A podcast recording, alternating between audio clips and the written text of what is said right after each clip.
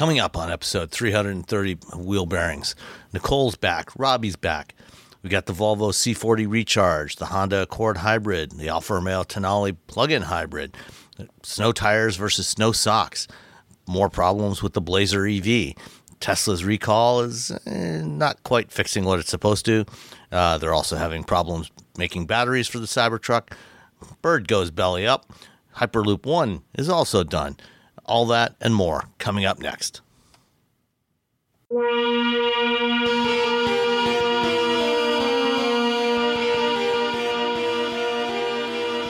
This is episode 330 of Wheel Bearings.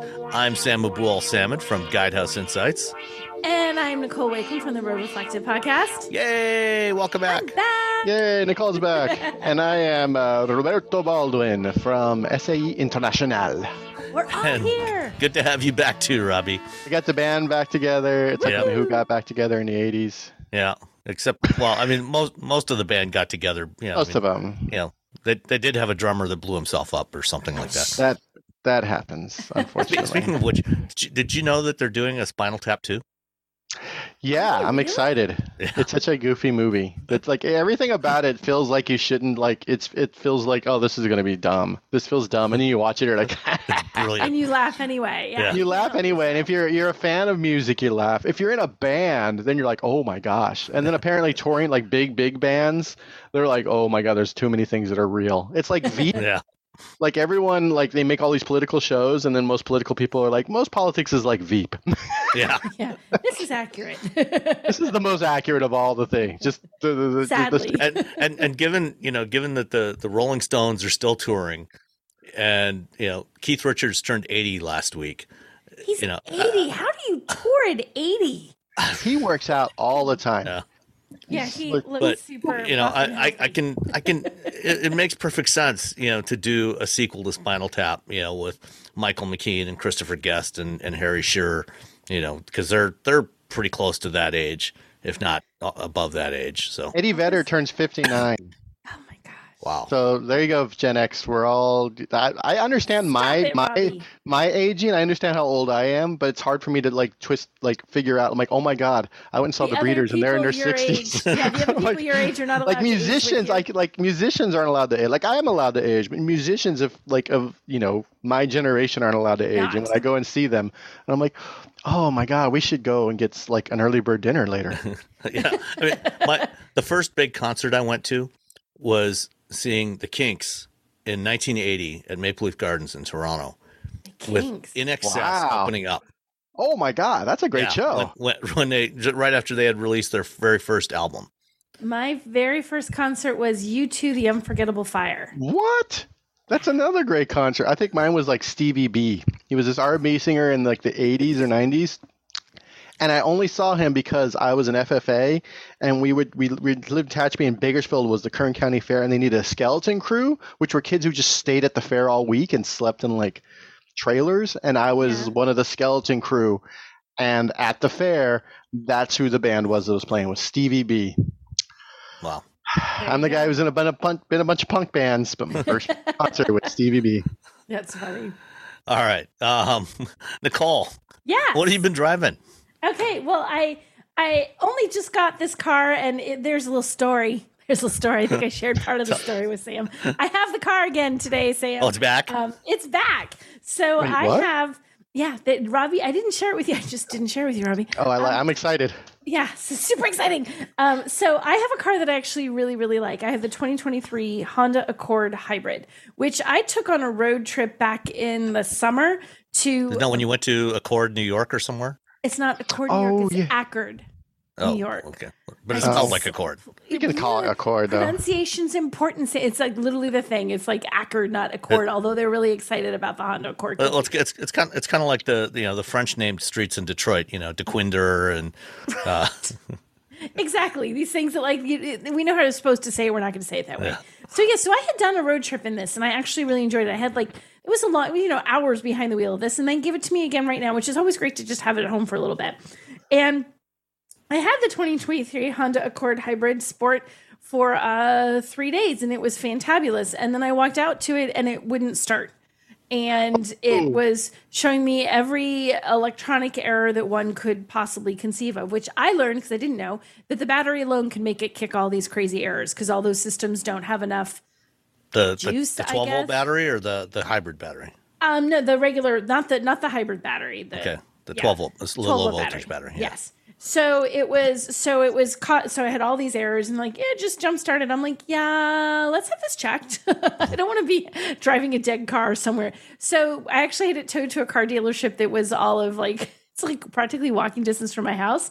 And that was on Friday night before the holidays. So they checked it this morning and they said, Yeah, hey, so you needed a new battery. So we put a new battery in your car and it was covered under warranty. And I'm like, that's great because I'm not paying for it anyway. Um, Yeah. So they got it all taken care of.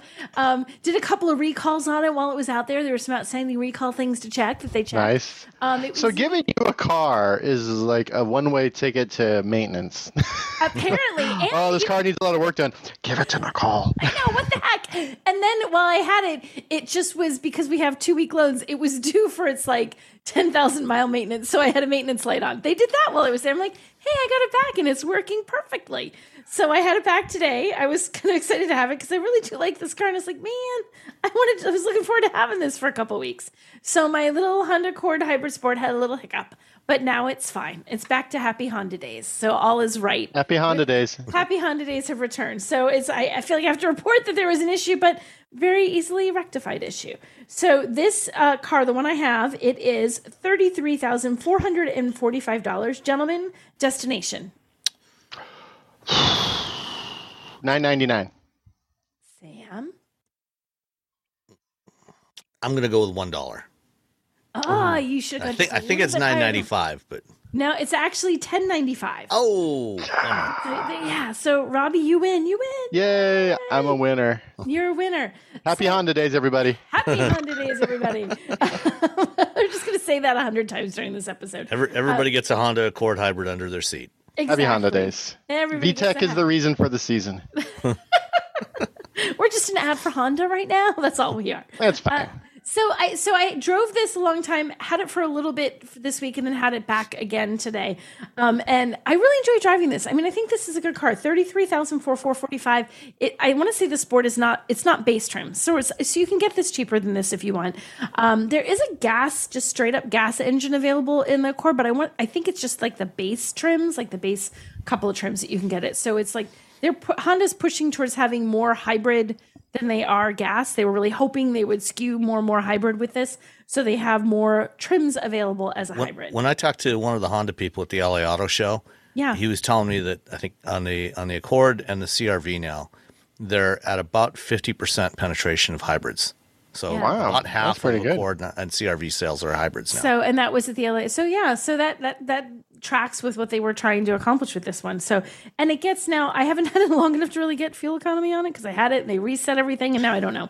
Um, but it was Secret. like, in the last five minutes. No. Um, but the EPA ratings are really good. It's 46 city, 41 highway, 44 combined. That's decent fuel economy for a That's nice. good si- yeah, and the Accord is not a tiny sedan. It's not gigantic, but it easily. I mean, for you could sit three adults in the back. Three would be a little snug shoulder room wise, but two easily. And even with I pushed the seats pretty far back just to kind of see, and still I could sit behind the front seat even when it was pushed pretty much all the way back. So unless you had two Robbies, one in front of the other, you're going to be okay. Double Robbies. Double Robbies, as long as you have one called a short nightmare. person and one normal sized person. A group of Robbies is known as a nightmare. a nightmare. As long as you don't have a nightmare, you're okay. so I enjoy driving this. I think it's a nice, comfortable drive. It has plenty of power. Um, it has no trouble getting up to highway speeds. What do we have inside of here? We have a two two liter four cylinder with a CVT. The CVT is nice. It, it's it's a not a loud CVT. It, sh- it it does a good job delivering power. You never feel like you're getting on the highway and suddenly, you know, whoever's behind you is going to be right up on your rear end. Um, and it's just a nice, comfortable car. I like the seats in this too. And I, you know, I thought that when I got back into it today. So the thing is, that meant that over the couple of holidays we had here because we're recording this on Tuesday. So it's right after Christmas that we're recording this because they had it over the holiday. I drove my own car. You know what's really funny? If you've been driving really brand new cars all the time and then you have to take your 2010 Dodge Charger everywhere for the holiday, you're suddenly keenly aware of how much more comfortable modern cars are than your 2010 Dodge Charger. Well, no, it wasn't even, it, and it's not an insult on my Charger. I love my little Charger, but it's like, man, I got into this one like, this is so much more comfortable. Like it's such a comfy car. It is really a great vehicle and so quiet and so smooth. So in terms of like sedans, if you're going to be doing a lot of driving, this is a great little sedan. I like this. Like I would buy it. And here's the funniest part. Can tell the story because it was hilarious. So the guy that I called, I ended up calling AAA to come uh, haul the car over to the dealership. And the guy's like, "Oh, I have an older Accord." I'm like, "You do?" He's like, "Yeah, I love the Accord. This is like a 2013 or something." He's like, "Oh, and it's been great, and it's got like 100 and what did he tell me? Like 185, 195,000 miles on it. I mean, it's not a low mileage car. He has doesn't really have any problems with it. It's been great, but he says, Yeah, but that's just breaking in the engine on a car. It's just breaking yeah. it in, right? That's what he said. He's like, I'll have it until I'm, when he sat down. He's like, okay, so come here. And I'm like thinking he's found something horrible when he sat down. He's like, and you know, there's a picture on the instrument cluster of the tail lights of the rear end of the Honda Accord. It shows mm-hmm. there. And when you put your turn signal on, it blinks a little turn signal on the picture. When you hit the brakes, it hits the little brakes on the picture. He's like, that's really clever. He's like, now I want to know. Here's your engineering question: If my brake, if my light goes out, does my light not work on the picture? I believe that is the case. It is the case. Okay, because I couldn't answer that uh, question. Next, next time I have it. one, I will have to unplug one of the just light pull a light. And, right? Yeah. Pull a light. And I was so funny. I'm like, well, just just get Russ to do it tomorrow for you. I said, well, I said, they're going to just bash a tail light. They'll never know. Honda will never notice. He's like, okay. He also loved the wheels on this because it has really dark, like it's a black finish. I should look and see. I don't know that it says. Do you have the Sport L exactly. or the Sport Hybrid? I had the sport, the hybrid sport, so it's not the sport L, but it had these really nice, sort of like a, almost kind of like a matte black kind of wheels that it has. So the wheels look fantastic um, which I agree with him, but I showed him because he doesn't like the wheels that are on his. And I said the problem when you have these really pretty matte black wheels is if you curb clip even the tiniest bit, you're gonna someone has done very it. Very noticeable. You don't. It's not like a scratch. It's like it, doesn't matter. It yeah. could be the lightest scratch in the planet, and everyone's going to see it. So if you get the really pretty, pretty wheels, just don't hit the curb. Just um, never hit the curb. Never drive. He, was looking at the wheels. He was like a little thing. He's like, this is way more comfortable. And again, his is a 13. This is great. He's like, I kind of think I might need to upgrade now. So Honda may have sold a Honda Accord Sport Hybrid because this one had a bad battery. but he thought it was really cool. So it was kind of fun to see someone else's reaction to to the car uh, and to be chatting with this tow truck driver. But and it was just I think the thing that strikes me is it's just comfortable and you want a sedan to be comfortable. And you're not buying it like this the hybrid of course you want that good fuel economy. You're not buying it to win races. You're not buying it to be showy. You're not buying it because you want to impress anyone. You're buying it because you want a reliable smooth comfortable efficient car and it checks all of those boxes. So i really you got places to be. That's why you're you buying places it. places to be and you want to have you don't want to have to worry about it except for that one time in nicole's driveway breaking down. And um yeah so i so high marks for the Accord Hybrid. I really enjoyed this. I was excited when I found out I was going to have this for the long two week Christmas loan because this is a car that I genuinely like. And the isn't the Accord is one of our finalists. Is it one of our finalists? It is one of the finalists. That's for, what I thought. yeah. Yes, it's our finalist, which we will we be got, announcing January fourth. Dun dun dun. For, the, uh, for the cars, it's the Accord, the, the Accord, Ioniq Six, Hyundai mm-hmm. Ioniq Six, and is it What's the third one? Oh, geez, Louise, that's terrible. I should know. So oh, the Mustang. Was it the Mustang? Yeah. No. Was yeah. it? Oh my god! Yeah. I don't. Know. I didn't think it was a Mustang. I'm part of another thing, so I don't know what you're talking about. Nicole, think, Nicole's on all the juries. I, Robbie and I are just I on one each. It's just, yeah. it's just a morph of all the ju- juries all as one. Wait a minute. What was our finalist? It was now, and I know they just changed one because we. Oh no, sorry, it's the Prius. Uh, yes, Prius there Prime. we go. I'm like, it's not Mustang, Prius. yeah. So those were our yeah, finals. So Mustang was a was a semi-finalist. So yes. yeah, so the uh, the finalists for North American Car of the Year are the Honda Accord, Hyundai Ioniq Six, and the Toyota Prius and Prius Prime. For Truck of the Year, it's the Chevy Colorado, the Chevy Silverado EV, and the Ford Super Duty. And then for Utility Vehicle of the Year, it is the Hyundai or the Genesis electrified GV70, the Kia EV9, and Volvo withdrew the Volvo EX30 because they said it's not going to be available until late spring, uh, and so rather you know if it if it had been available earlier, they would have left it in. but since it's going to be coming in so late, um, they withdrew it and they put in the the car that got the fourth number, fourth highest number of votes, which is the Hyundai Kona. Yes. Um, so the so Kona shifted. A, a Hyundai Motor Group vehicle will absolutely be the 2024 North American Utility Vehicle of the Exactly. Year. Just a matter of which one of the Hyundai Motor Group vehicles it's going to be. They So love they love those things too. yeah. They just build cars that win awards, and then of course you know that helps people because an award-winning car is usually built really nice. Yeah. you You're know, like, oh yeah, there. you go." it's a good one. A bunch of people said it was good. Yeah. So those are so yeah. So we could have the uh we could have the Accord being uh, and like we get to announce that. Are you going to come? Are you going to be at the awards, Sam? I will be there. Absolutely. I will be there. It's I get to go for on me, so- stage and try not to say anything wrong or trip up the steps. It's the most Oh, stre- you'll be- you'll stressful be part of my entire job as a member of the You could- board for Nactoy. Have you tried rapping? Have I tried rapping? No, that's not gonna. happen. that is not gonna happen. So, so All right. Yes. So there you go. There's the Honda Accord Sport Hybrid and a rundown of what Nactoy Awards are happening in another week. Um, anything else on the Accord? Any other thoughts? That's that's it. Those are my big thoughts. Okay. Well, I also had a hybrid. Um, I had the Alfa Romeo Tonale TI e all-wheel drive. Um, so um, you know, back in the summer, sometime in the summer, I had the Dodge Hornet, which um, uh, was announced summer of 2022, and uh, basically was a Tonale with the uh, with a, a Dodge Durango looking grill front fascia on it. Um, and when the when the Hornet came out earlier this spring, they, the original plan for the Tonale when they announced it last year was that it was supposed to be available both uh, as a two liter four cylinder turbo or as a plug in hybrid.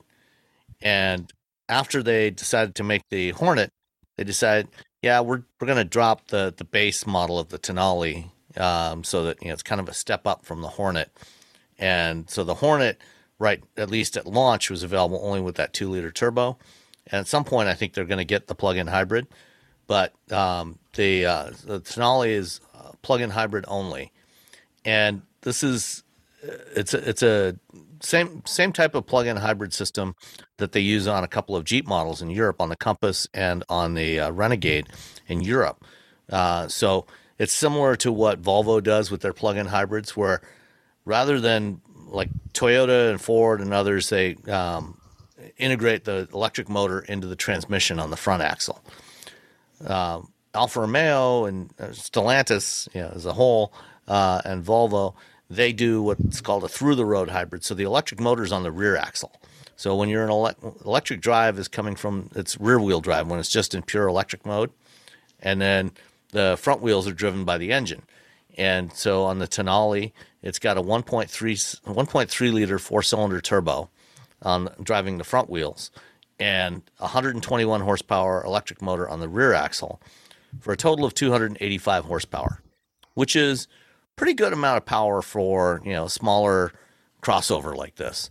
Um, the uh, EPA rates the electric driving range of the Tonale at 33 miles, and um, in hybrid mode, uh, that claims uh, 77 mpge um, eh, or co- combined using that electric driving range plus hybrid mode you get 77 mpge in typical driving. And then when you're just in pure hybrid mode it's supposed to be tw- about 29 miles per gallon.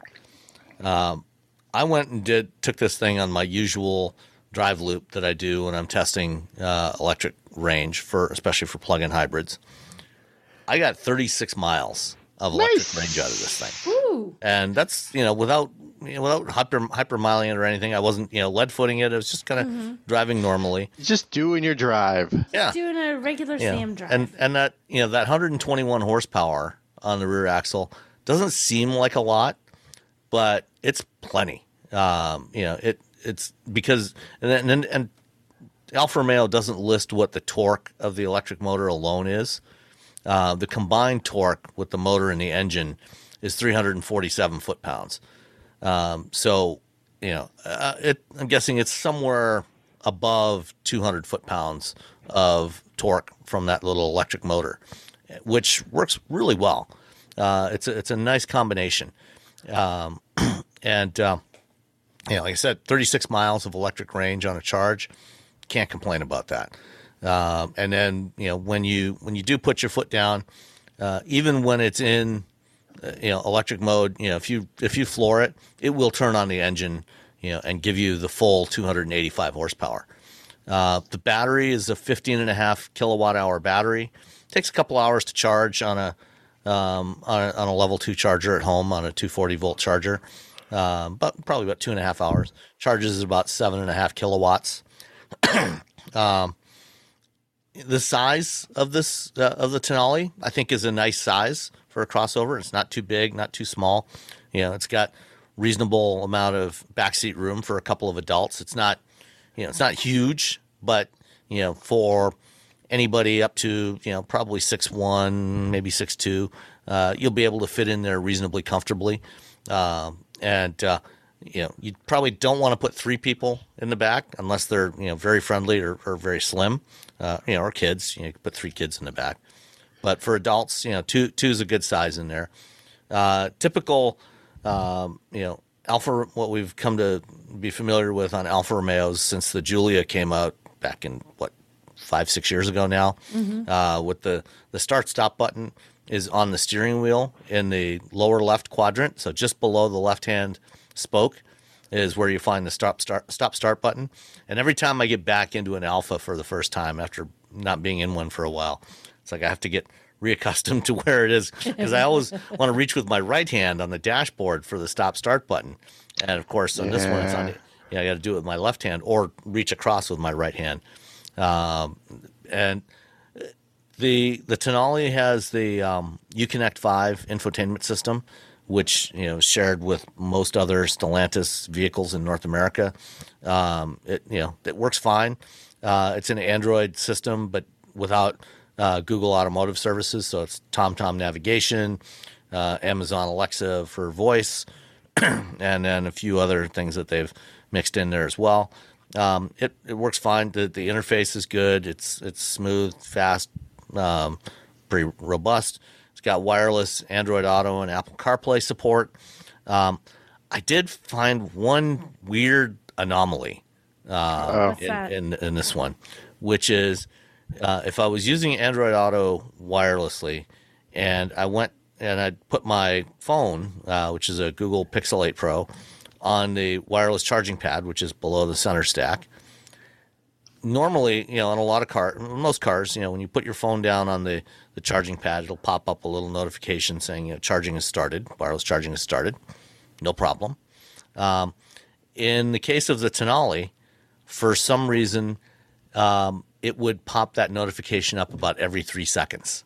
So it'd Oh. pop up. Oh, so it'd make a connection and losing, making and losing Oh, and making and losing. you over It seems that way, yeah. Ugh.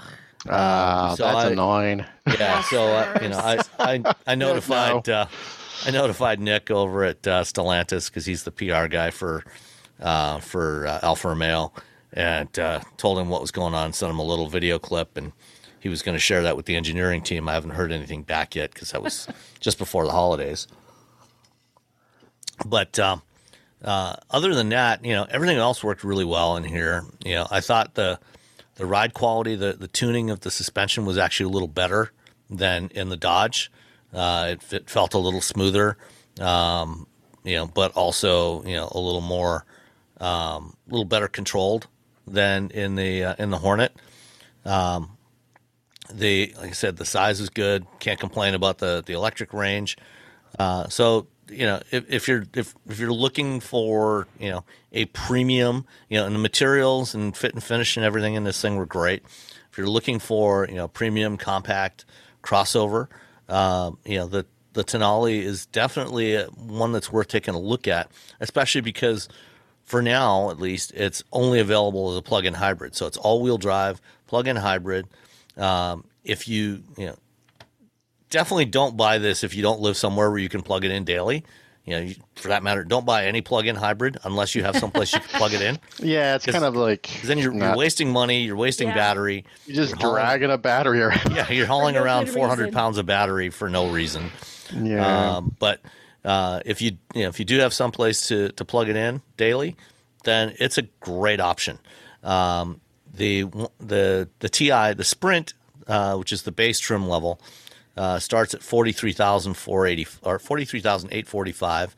The Ti that I had is forty six thousand five hundred, and the Veloce is fifty one thousand forty dollars. Um, the let's see the as equipped, um, the total sticker price on the one that I was driving came to forty nine thousand ninety dollars.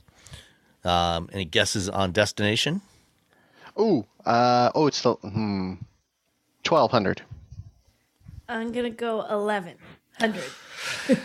This is a Stellantis vehicle, and we know what Stellantis has been doing with destination charges. Yeah, that's why I went high. Fifteen ninety five. Oh, I must Man, that's even higher than I Yeah. thought. I was like, oh man, I should have gone eleven ninety five. Yeah, sixteen hundred bucks for destination. Wow. Um, My the- first car cost fifteen hundred dollars. I'm just saying. A car or the destination fee on your Alfa? that was a long time ago, though. So I guess you know.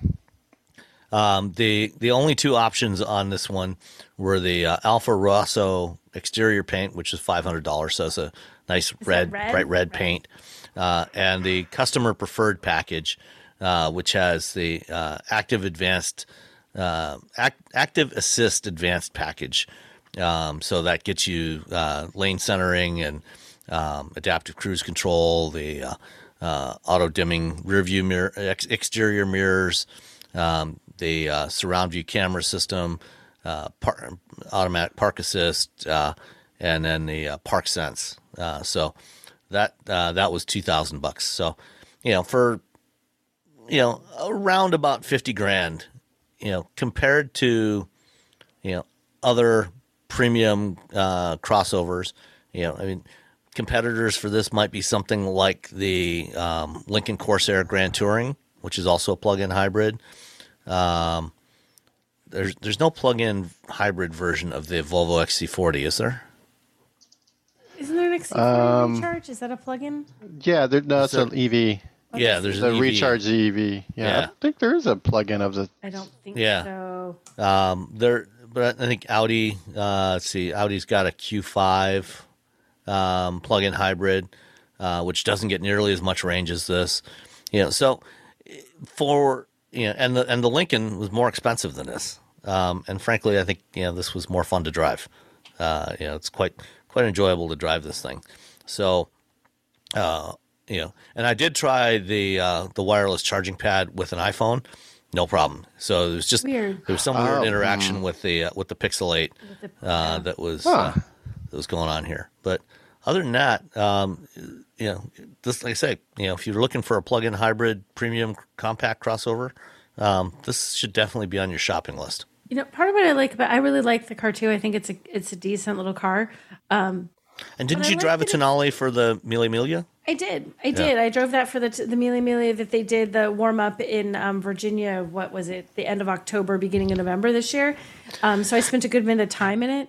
Um, really enjoyed driving it. But part of what I like about and also Montreal Verde, the green color, is Oh, the yes. color you should get because that color is just Yeah. nobody else is a green quite that like Mazda for red, Alfa for that green. Yes. Oh yeah, um, Yeah, that's a the fantastic Alfa green. greens are. Oh my god, it's so pretty. But it, it you know, the thing with Alfa, you don't see a lot of them, which is so when you drive it, it's unique. Like you get this very it's it's not as common as you're not seeing it everywhere. Even when you go to other sort of premium vehicles, there just aren't a heck of a lot of Alfas on the road. So it's kind of nice to see something a little different. I think it stands out and people are like, What the heck are you driving? So that's a nice little fun thing. Yeah, and, and you were mentioning, you know, the lights showing up, the brake lights and turn signals showing up in the Mm-hmm. Accord instrument cluster. You know, on the Alfa, when you start it up, you know, it shows you a pattern that is looks like the headlights and the grill, the the, Yes. the, the, the triangle grill. Um, and then when you shut it off, you get, you know, it, it flows through and gives you the tail lights from, Yeah. from behind. Uh, so, you know, it's a, it's a, it's a, ni- it's a nice, nice little detail. It's nice. I and I, 'cause I think details kind of make it fun. Like you can buy a Well, lot of especially when you're spending that kind of money on a car. Exactly. You're spending a little extra, so you want Yeah. it to feel a little extra, and it gives you that little extra. Feels a little nice and nice. A little extra. So At Highland, we're all about celebrating little wins and little ways to innovate digital processes. There's no customer pain point too small for us to help with. Maybe that's why more than half of the Fortune 100 looks to Highland to connect their content and data, improve processes, and turn little efficiencies into big wins for their customers and clients. Highland, intelligent content solutions for innovators everywhere at highland.com. Did you know you can support Wheel Bearings directly? Head to patreon.com slash wheelbearingsmedia and you can become a patron today. Your contributions will help fund the platforms and tools we use to bring the podcast to you. And exclusives and improvements are already on the way thanks to your generosity. So if you want to be part of an automotive podcast like no other, head to patreon.com slash wheelbearingsmedia.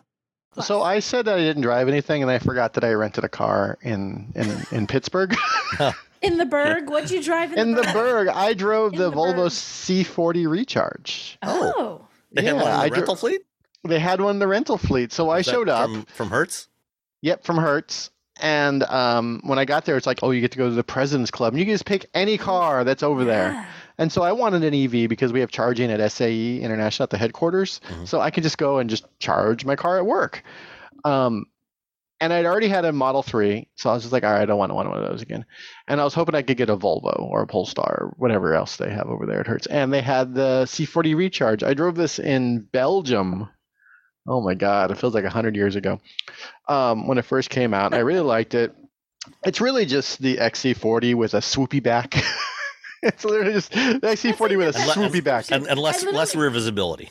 Yeah, you can't you can't see as up. as much, but it's also just an XC40 with a swoopy It's back. exactly what it looks like. Uh, I'm looking at the profiles right now, the two of them next to each other. You're totally right. Yeah, no, it's you know like the the XC40 like this like the XC40 this just has like way s- it has so much power. These the XC40 and the C40 have are have a surprising amount of get up and go. Like you get you're like oh gosh, like it's that's that sort of that's that sort of situation where they have more power than they probably should, to be honest. um, but no, I I liked it. It was really really cold. It was 30 degrees like the entire time I was there, so it really cut into the old uh the old uh what do you call it range. Range. Um, but for the most part, it was comfortable. It was more comfortable than the Model 3 that I drove from the Hertz, uh, you know, barn of cars. And uh, it was just, you know, it's just a bit of a nicer experience. And What- it has Google Voice and all that jazz. What what was the experience like renting an EV from Hertz? Uh, you know, like was, It's the, was the pretty- car charged up? And So, so I got into the car and had 67% charge. And, you know, you get in the car and then it's just like, pick a car. And I'm like, all right. And you get in the car and then you go to the little booth as you're leaving and then they print out the thing and then you have to drive away. So they printed out the thing and I drove away and I made, I made, I made a mental note. They had charging stations like along all the parking spots Mhm. there, but it just At wasn't office? charging at your at the or at at, the the, garage. At the uh, yeah, at the Hertz location. So they had like in the in the garage, they had charging stations. None of the EVs were plugged in. I don't know why. so at sixty seven percent, I'm like, all right, that's how much I have to bring it back. Um, and then I drove around and you know I did all my stuff and uh, I charged it at work. But it turns out we had a half day because I was there for a holiday party, so I didn't get to charge it all the way. So after work, uh, you know, I just um, I went got some dinner, and then I was like, oh, I'll just go to the EA station. That was a failure. Um, so then I went to another station. I'm shocked. there was an EVgo station about 12 miles away. So I'm just driving around Pennsylvania. It was, you know, whatever. It's nice. I got a, I got a, I got a chai latte and I had a nice little time just sitting there hanging out. Um, but then I'm sitting there waiting for this vehicle to charge, and it's, you know, it's charging at like 70 kilowatts or something. And I'm like, all right, good enough, whatever.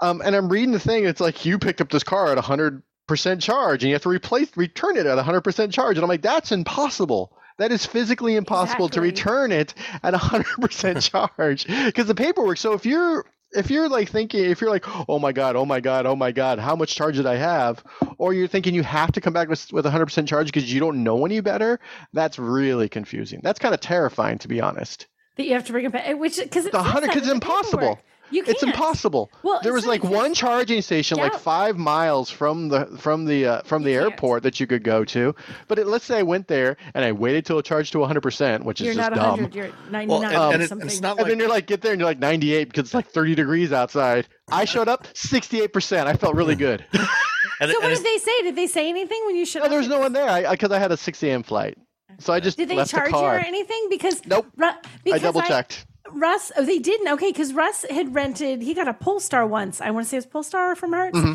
And the first time he rented it was like he was also got stuck by that. Like it's at a place where you could charge, and it's like it was at like fifty two percent charge, and he thought he would have hundred percent to get where he wanted to cause this big headache. He's like, I wasn't planning on stopping to charge the second I got in the car, so that was a surprise. But then also it said like it's like oh you have to bring it back hundred percent. He's like how like how how would one do that so he's like i bring it back as close as i can and he looked at it there wasn't a charge but i'm thinking i i know people who said they won't get one because they're like well i don't want to i'm worried they are going to charge me something like what's the quote fill up so I so I would just take a picture because like if you if I get a gas car and it's got three quarters of a tank, I have to repl- return it with three quarters of a Three tank. quarters of a that's tank. that's the rule. right Um, if I get an EV, I think it should be charged to eighty percent. That seems like a nice fair number. Eighty percent. You can charge it to ninety. It's going to take a little while, but it's not. It, you don't lose too much speed as you go from eighty to ninety, and then you can show up at eighty percent. Seventy percent, I think, is ideal. To be honest. yeah it's Then weird but, uh, i've heard this complaint so i'm glad But to yeah, but the idea, like- for it it like the idea like I'm like nope. I took a picture of it and there's no one there. You just leave the keys in the car and walk away. yeah And I was just like, well, I'm getting ready. I'm like I was like cracking my knuckles. I'm like I'm getting ready to fight with somebody fight, and man. on on Tuesday when I get back from from because I was flying to New York. When I get back from New York, I'm getting ready to fight. he's all like wound up I'm like, here we go, here we go. thank you sir oh wait thank you sir okay bye But it was crazy that it wasn't even plugged. Like all these EVs were sitting there, and then there was charging stations, and none of them were plugged in. I'm like, hmm. And, I'm like, and this why- is one, this is one of the problems that you know rental companies like Hertz have with doing EVs is you know especially like at their their high volume airport locations. There with gas vehicles, they typically turn those around in about 20 to 30 minutes. So when when you bring it back, it's usually that same car is usually rented out within half an hour. Again, gone gone with somebody else yeah and so charging turns out to be a real problem for them.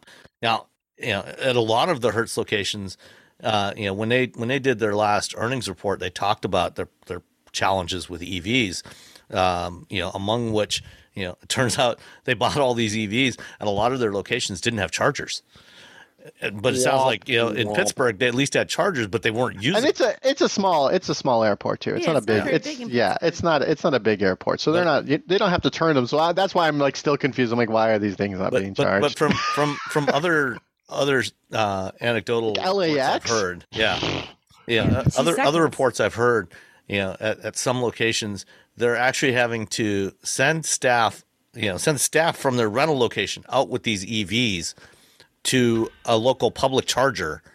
And sit there and wait while they charge, and then bring them back again. That which doesn't you know make that is not very cost effective for No. you know for a I rental. feel like if you're if you're like EVgo or Electrify America, you should just be like, hey, I'm gonna put up a giant station next to all of the the the EV or the Yeah, I uh, mean, they- the rental Right. places, and then I'm gonna charge market rate. I'm not giving you a deal.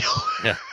and they're all going to be there. Like, well, we got to charge. You just, Just have to make sure they all work. They'll have to. up. They'll have to have like people on staff to make sure the machines work because you, you know. It'll Well, be in you your know, and- job description, just like what do you do? I just charge the EVs for Hertz. That's all I do. and you know we with with gas cars you know you go to a gas station even if the gas station's a couple of miles away or you know Still five enough. miles away Yeah. you know you you fill it up you know and it's still basically you know the gauge is still showing full it's not it doesn't give you that level of precision It could be at like 95% and still Yeah. show And completely full. full. exactly whereas you know in an ev you know it's It's showing you tell you. exactly what the state of charge is you This know. is Yeah. exactly They- your they- they- 107.34 they- you know, they- they kilowatt hours. Yeah, they- Woo! like you said, they need to have like a minimum, you know, like you know, say ninety percent or 90% whatever whatever they want it or to be. You know, 80%, if they want it full, it should be you know more than ninety percent. You, think about too, depending on went where you're renting a car from. Yeah, Like if you really are rent, like if you're really kind of in the middle of nowhere, especially if you're not bringing it back to the same hertz that you got it from. If you're doing a road, you don't know what you're going to run into for EV chargers when you get to the other hertz location. You might not have one. that- Like you said, Robbie, you might have to drive a little bit from wherever you charge to the airport. How are you going to like? That's impossible. That's know? literally why I got the Model 3 the first time I went over there. Because I'm like, well, I know Tesla's charging infrastructure is everywhere. So I'm gonna get this because I've never been to Pittsburgh. I know I want to, you know, I want to, you know, I'm the I'm a sustainability editor. It'd be nice if I showed up in an E EV. And, and of course, Electrify. America was you know right on par with it their was usual like it was like a quarter mile away. I could see it. I could see the electric from my hotel, and it's like two machines are down. Nope, now three machines are down, but two of them are available. And I'm like, all right, fine. So I went out, drove, and it turns out those two that weren't of it, the three machines were down, but two of them were in use, and there was someone waiting. And I was Oh, like, God. and I just pulled up the like, e- like you know, uh, one of the charging th- uh, apps that shows you all the chargers, and I'm like, all right, there's one 10 miles away. I'll just go get a coffee. I'll, you know, I'll stop by Starbucks. It'll be a nice little trip. I like driving, so Yeah. it's not that big Well, of a deal. But if you're like, I got things to do, yeah, Right? That is a big deal. Yeah. The Electrify C40, you America. could, you could just go, you know, say, hey, Google, you know, find EV charging stations near me, and it'll pull them up on the in Google Maps. yeah, I could have done that too. I, I always forget about that just because most cars aren't good at that still. Yeah. like my car, my Hyundai, my Hyundai Kona doesn't have anything fancy like that. Aw. Um, all right. Well, um, so what's the weather like uh, where the two of you are right now? It's Um, like, it's like April. let me see. Okay. Yeah. Let me see. It's about the same here. It's currently 42 degrees uh, and it's really foggy and a little bit drizzly. So it's very unwinter where I am. It's it's it's 51 here in in Ooh. Ypsilanti. It's 55 and cloudy and gusty winds with a little bit of rain. winds. Ooh, there's some weather. We get a lot of gusty winds. And there Gusty. there were there, I mean I live all next the to a water. golf course and there were people out playing golf yesterday. Were they really? Yeah, Yeah, because and it's been that today. warm. Yeah. Yeah. Um, well, um, in some places they apparently still get snow. Um, and uh, Canada. No the uh, way. T- TFL posted a good video uh, uh, last uh, about a week and a half ago, um, where uh, Tommy Mica, Roman's son, did a comparison um, with uh, uh, comparing all season tires, snow tires, um, snow chains, and snow socks. Have either of you ever tried snow socks? I have I've never them, but I tried snow socks. Yeah, I've I only saw them. I've only put chains on one car in my entire life, even though I grew up where there was snow, Yeah. because everyone in my town refused to put t- uh, chains on their cars. They're like, no, like the the whole town just was like, no. Yeah, I've never seen chains on a car. I've only ever, I've never put them on a car. I've never even driven a car with them because I've never been in a situation where I actually needed them. Yeah, I, I had it neither- going to neither have I. Tahoe because Tahoe's like it's windy roads. Like Tahoe snow is like super dense and thick, so it's really slick. Uh, it's called Sierra Cement. so they make you put chains on. If, Oh. And I was in a friend's Well, car. I, I know, and and never there's again. signs as you drive up the mountain. You know, it says you know, use snow Chains. chains from here up. Yeah. Uh, well, uh, turns out that in this test, the uh, snow socks actually turned out to be the the the most effective, way more effective than the uh, than the chains or you know just snow tires. Um, Really? yeah. And so what these are, basically, you know, it, they call it a sock. It, it, it's essentially kind of like a sock that you put on your your tires, um, and it wraps over.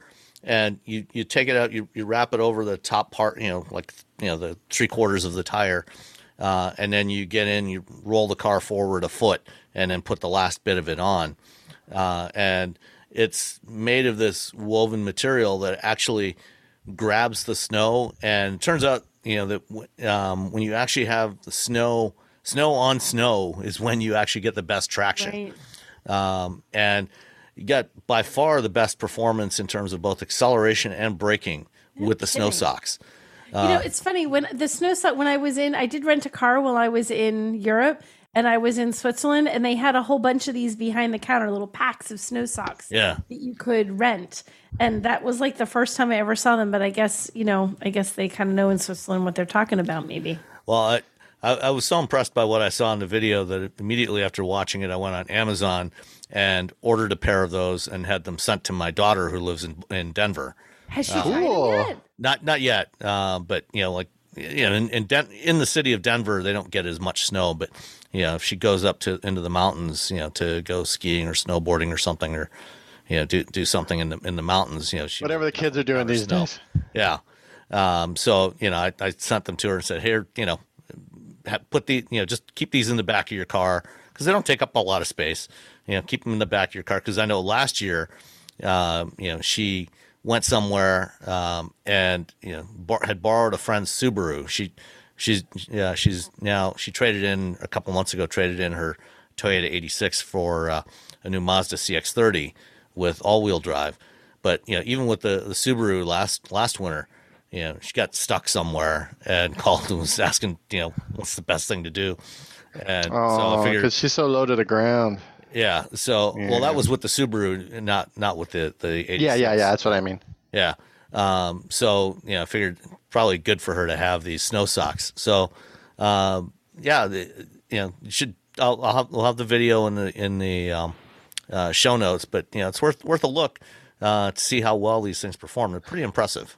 Are they easier to put on than chains? Oh, way easier than chains. Chains are such a huge pain that, in the butt. that was and that was one of the things you know they were they were timing um, you know how long it took to put on the chains versus putting on the snow socks Oh, God. the chains took to put snow chains on the two front tires i think took him something like 15 minutes the snow socks took two and a half minutes Yeah, the when you drive up to Tahoe to go snowboarding or skiing or any of that stuff, they have guys who just hang out alongside the road to help and put you on just pay them like 40, 50 bucks to put your Oh, chains put 'em on. so Yeah. Yeah, they'll just put them on for you. Yeah. Yeah, so me and a friend, he, he's like, "Hey, let's go snowboarding." I'm like, "All right, cool." And then I, he pulled up in his car, and I'm like, "Oh no!" And then we drove up, and I was like, "Ah." I think my wife needed the car. That's why I wasn't driving my car, my Subaru. And um, we had to pull, get out and put chains on. I was So if like, you "This have is to the have worst." chains, do you have to have chains even at like someplace where you have to have chains? You st- like if you have snow tires, you if you have to all chains? season, if you have all-wheel drive and all seasons are better, you can you can you can continue up the hill. Okay, so if you had an okay, so all you need is all-wheel drive in all seasons. You don't even Yeah. need snow tires. So the snow Yeah. would the snow sock work sub for the snow chains if you did? Oh yeah, Yeah. I'm the sure they sock would. Uh. It- and you can get a red one, so it looks like your cars are. It? Like I believe they would. Yeah, And- that- I'm sure and, they the, would. and the, the only thing to keep in mind uh, with either chains or snow socks is you're limited to 25 miles an hour Yeah, you really you got to go real Oh, slow. so it's just slow speed driving, which I guess Yeah. if you have Yeah. chains, I mean, if you're driving on the snow like hour. that, yeah, yeah. Okay. So, you know, if you if you're able to get beyond those speeds, you know, then you should take them off. Yeah. So, but I, I I did have someone in. I was in the Subaru, and someone had snuck up at the Subaru with like Summers, Oh, jeez. and he couldn't pull out the spot because there's a tiny little incline. And so he he parked his blue his blue car, it looked just like mine. It was the bug eye, you know, early 2000s WRX uh, sport wagon next to mine, and he could not pull out of his spot. And he starts sliding into my car, and I'm Oh, just standing no. next to my car, holding his car off. And I, I finally, I was like, "Do you want me to pull your car out?" And you know, he's just frustrated and like, dude, you know, he's got Freak it dude anger. He's just like, "Oh, no, no, no." I'm like, "How about we can help you push?" They when when I when I said that, "Would you want me to help you? Do you want me to pull out for you?"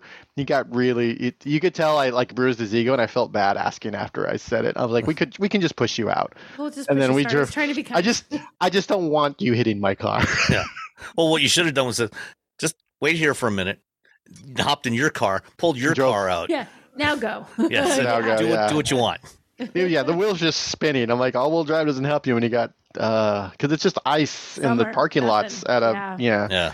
That's just my little. Been there, yeah. done that. Not not with snow tires or not with summer tires, but yeah, I mean, been in those conditions. Also, he didn't like understand. he didn't know how to drive in the snow, so he was just like gunning it. I'm like, no, dude, come on.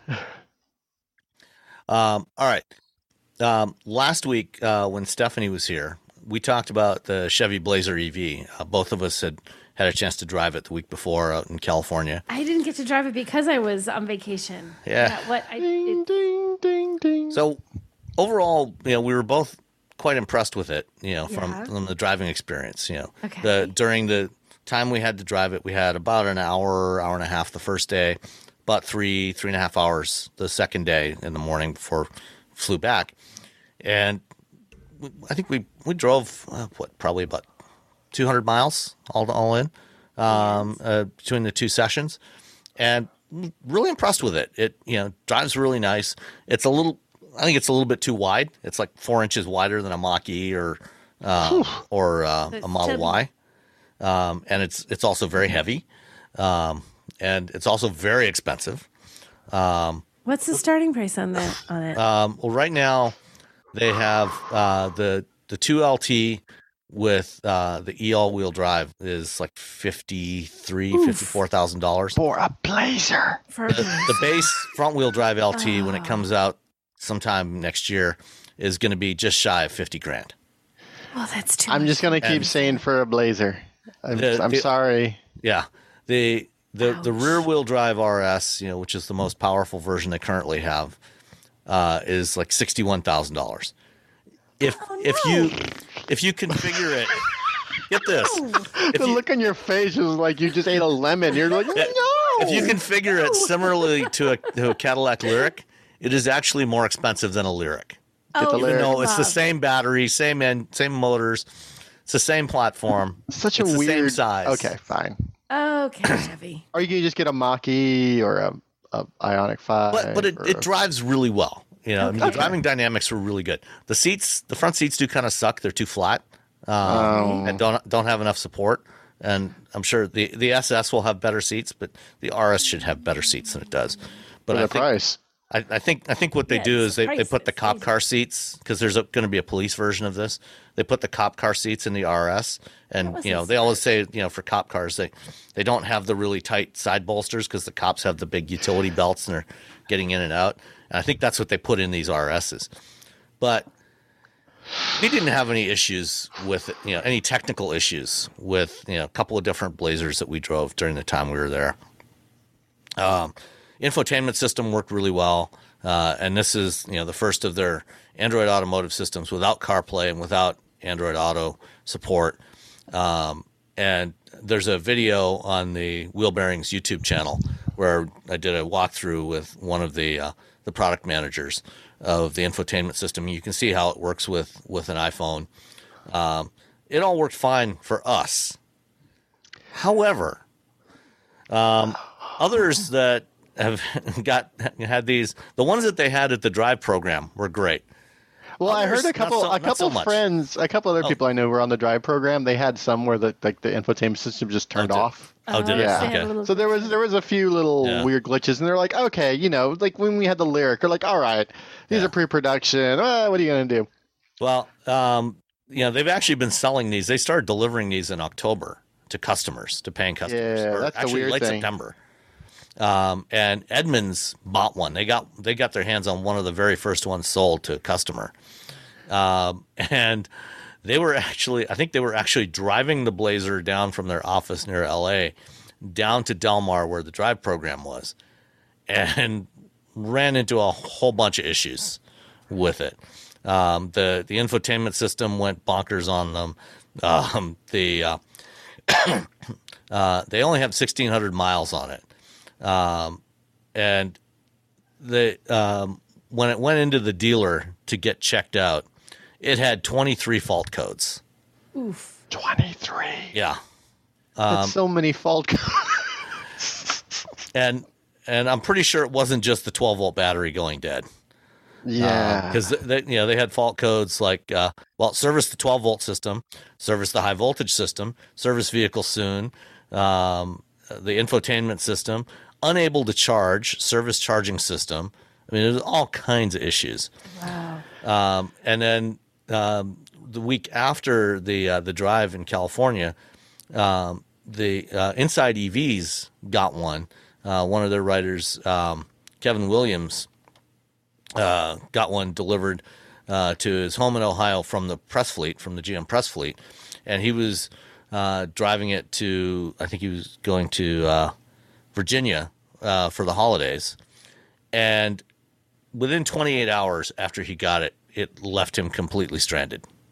Um, it he had plugged it in to an Electrify America charger. Um, after which it started getting all kinds of problems. It, he was he was having problems with the infotainment system crashing even before that. Uh, but then after trying to charge it at an EA station, it it was just completely dead.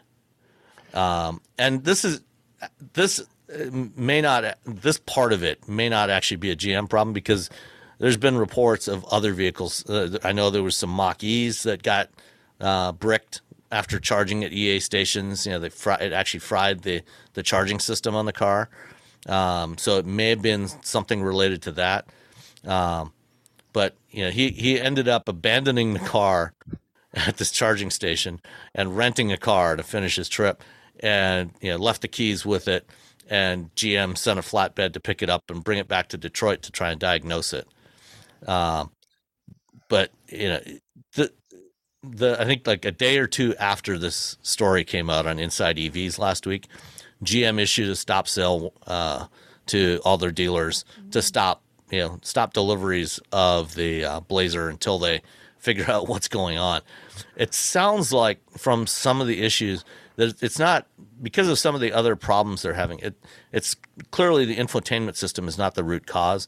It's the underlying software platform, uh, or maybe even the battery management system uh, software. But something else somewhere in the vehicle is causing these vehi- It's these blazers right. to just die.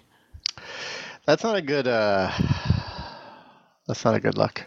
It's not a great way to lunch. It's it's also uh it's also uh you know that's some that's some bad timing. They're like we're gonna get rid of CarPlay and electric vehicles because our infotainment system is gonna be awesome, and then this. Yeah, well, And whether or not it's the infotainment system or not, uh, the fact that infotainment system just turns off means that's the, the and then the, they said, well, we're getting rid of the infotainment uh, phone projection because it's it's it's not stable, and when it dies, people have to look at their phones, and it's So a safety give you issue. This unstable system. well, in, so in this case, even if they had CarPlay and Android Auto, it still wouldn't have worked anyway because the whole screen was blank. poof. Yeah, but it's that but that the, the the idea that that was their one of their reasons by like months later they're like oh yeah and it's this this is the reason you're like is it though and then this happened you're like oh. But you Not know, back look. back last spring when you know when they announced that they were dropping smartphone projection from their EVs, you know, I said at the time that you know it's not necessarily a bad thing. You know, I mean, I, I've used a lot of Android automotive infotainment systems, including in other GM vehicles, and it worked fine. Um, but you know, it, it's up to GM to actually execute on doing this right if they actually want people to believe thing. that they don't need yep projection. I had a whole making that conversation with them about it. I'm like, you can't say you're going to stop doing a thing until you have something better to show. That's the thing. If you're gonna And they're like, a "Oh, yeah." Change, You have to like it's like okay, everyone's a little bit reluctant to accept that you're making this change for good reasons. So once it actually happens, you better have that sucker nailed down. It's like, oh you don't. That's ah. oh now no one trusts at all. It's a bad it's a bad winter for and fall for GM right now. Bad, yeah. But you know, it, you, you know the, the the bolts were catching fire at one point, and those things sound like hotcakes. I mean, it's not catching Yeah. fire up for the so I next few guess- days.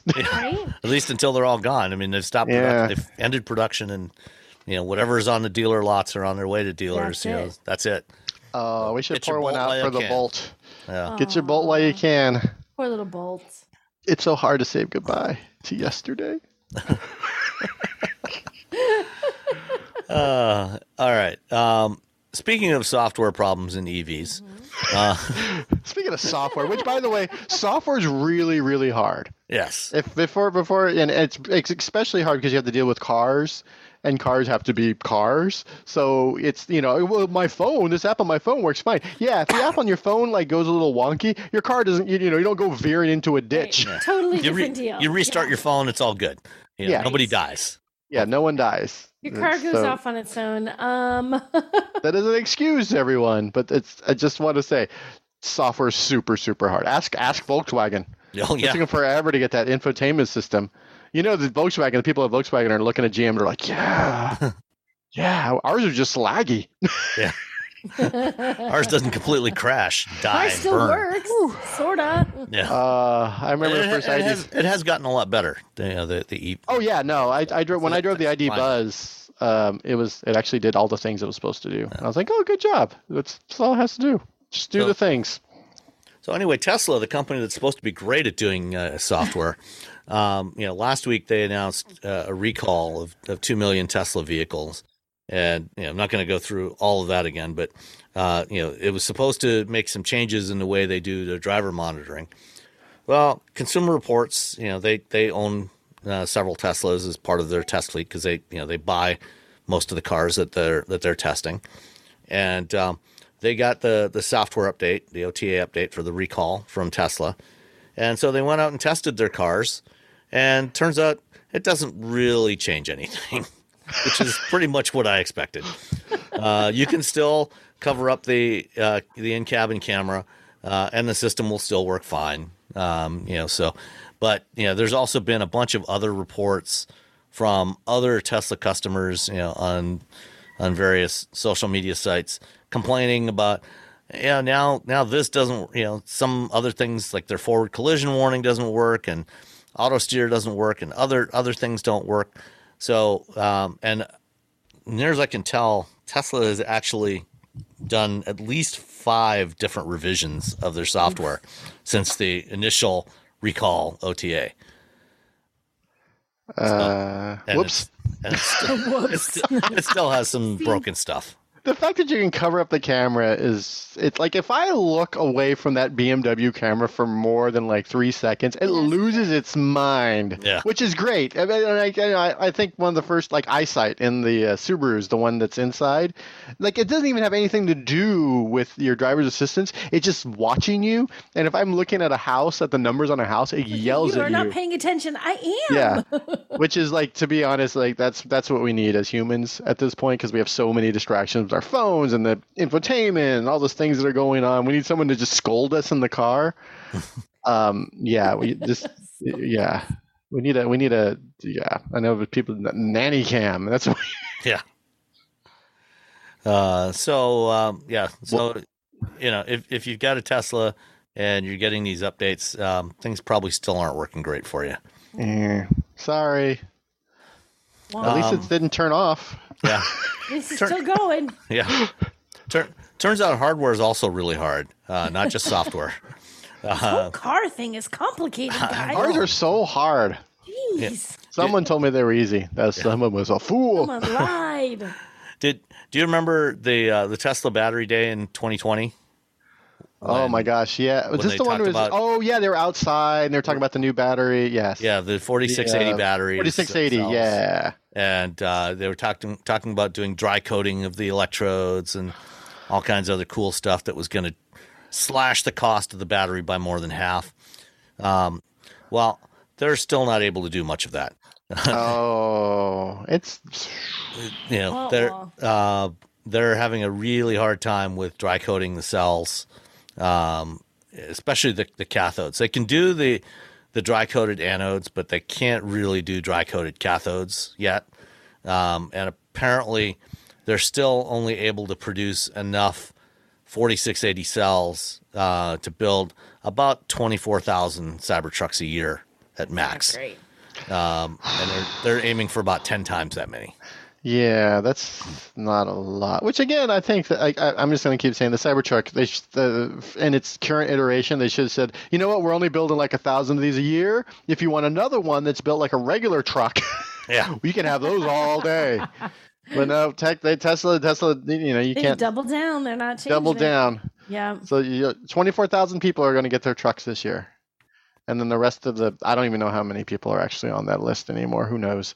Um, they just have to wait till next year Have to wait till or until they figure it out. I mean, GM's having problems with Ultium. Uh, yeah. Well, they're they're having problems with the module assembly. They're they're apparently yeah, they're, the they're doing okay robot with- or something. yeah. Apparently they're doing okay Robbie's with building cells. robot. He's waving his arms. I am a robot. Sorry, I, I was doing I was doing factory floor robot hands. I know this knew is not a exactly where's the visual medium. Just he was doing a great job though.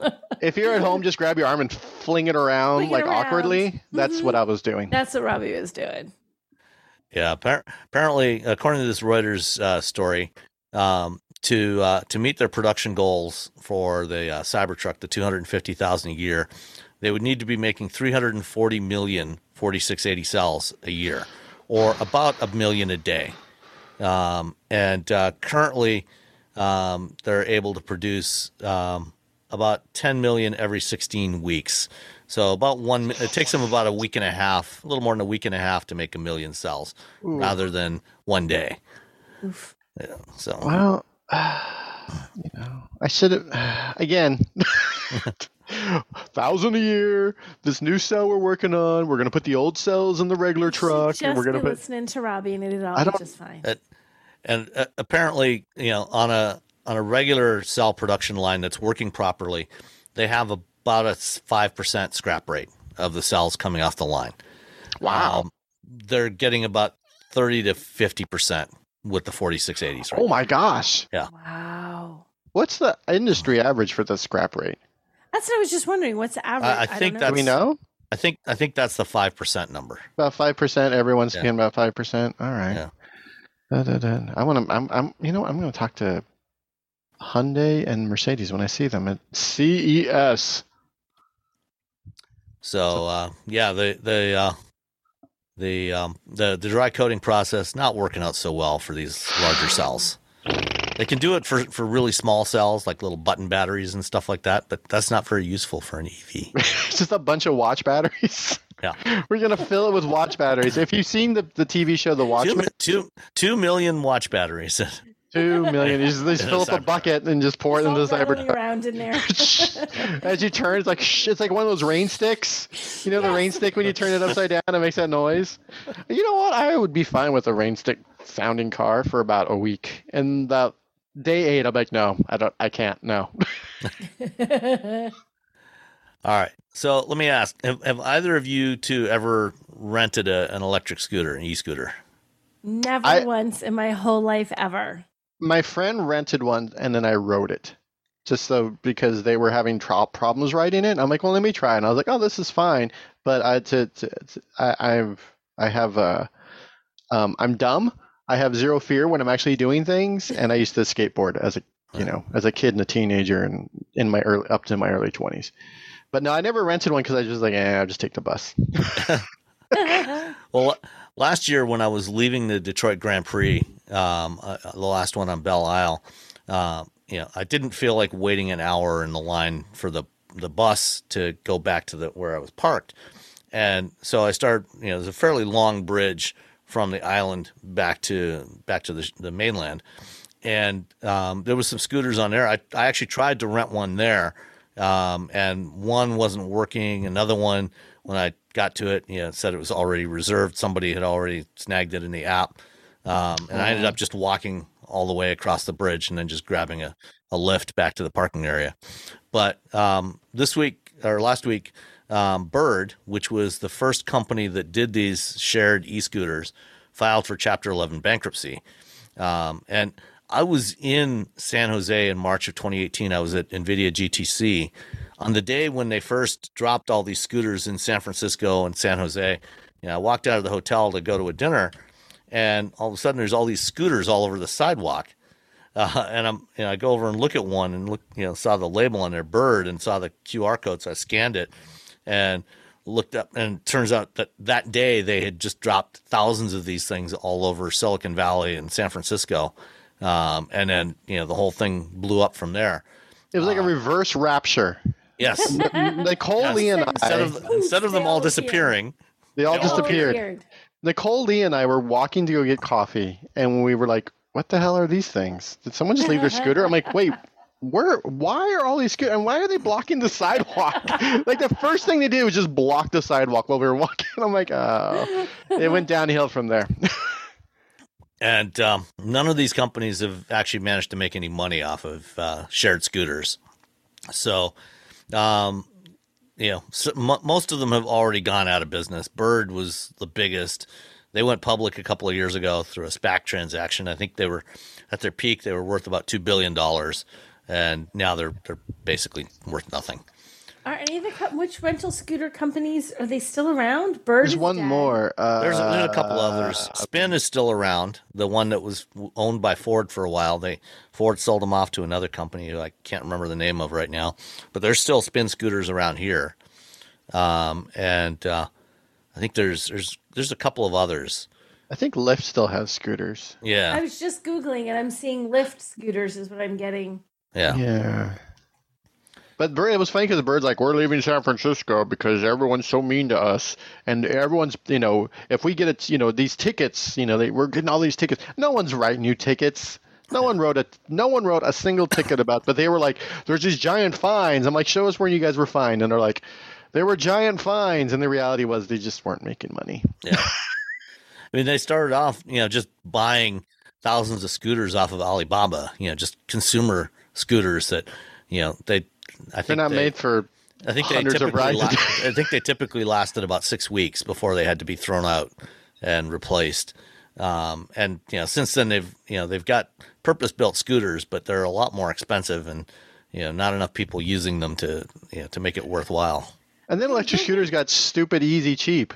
So people just bought them themselves. Like if you walk on a college campus, they're just like kids riding around on their, their own scooter that they like just Yeah. cruise around in. I found one called Unagi scooters. Oh, I never heard of that. It looks very. It's trying to be very hip. They're trying to be super hip. You can fold them up. You just carry them like tiny little thing. Tiny little thing. little- Tiny little thing. It's got a little app. Looks and there's people that are driving. There's a whole community forging social connections. This is very dramatic. Yeah, and then I think you know the rise of e, you know the increase in sales of e-bikes didn't help either. That- These and- you rent yeah. for your own for the month. It's like E-bikes 40 are for a month or so much 70 bucks safer. Per month. You just you sit Yeah, so you- down, so there's you keep- you- pedals, camera.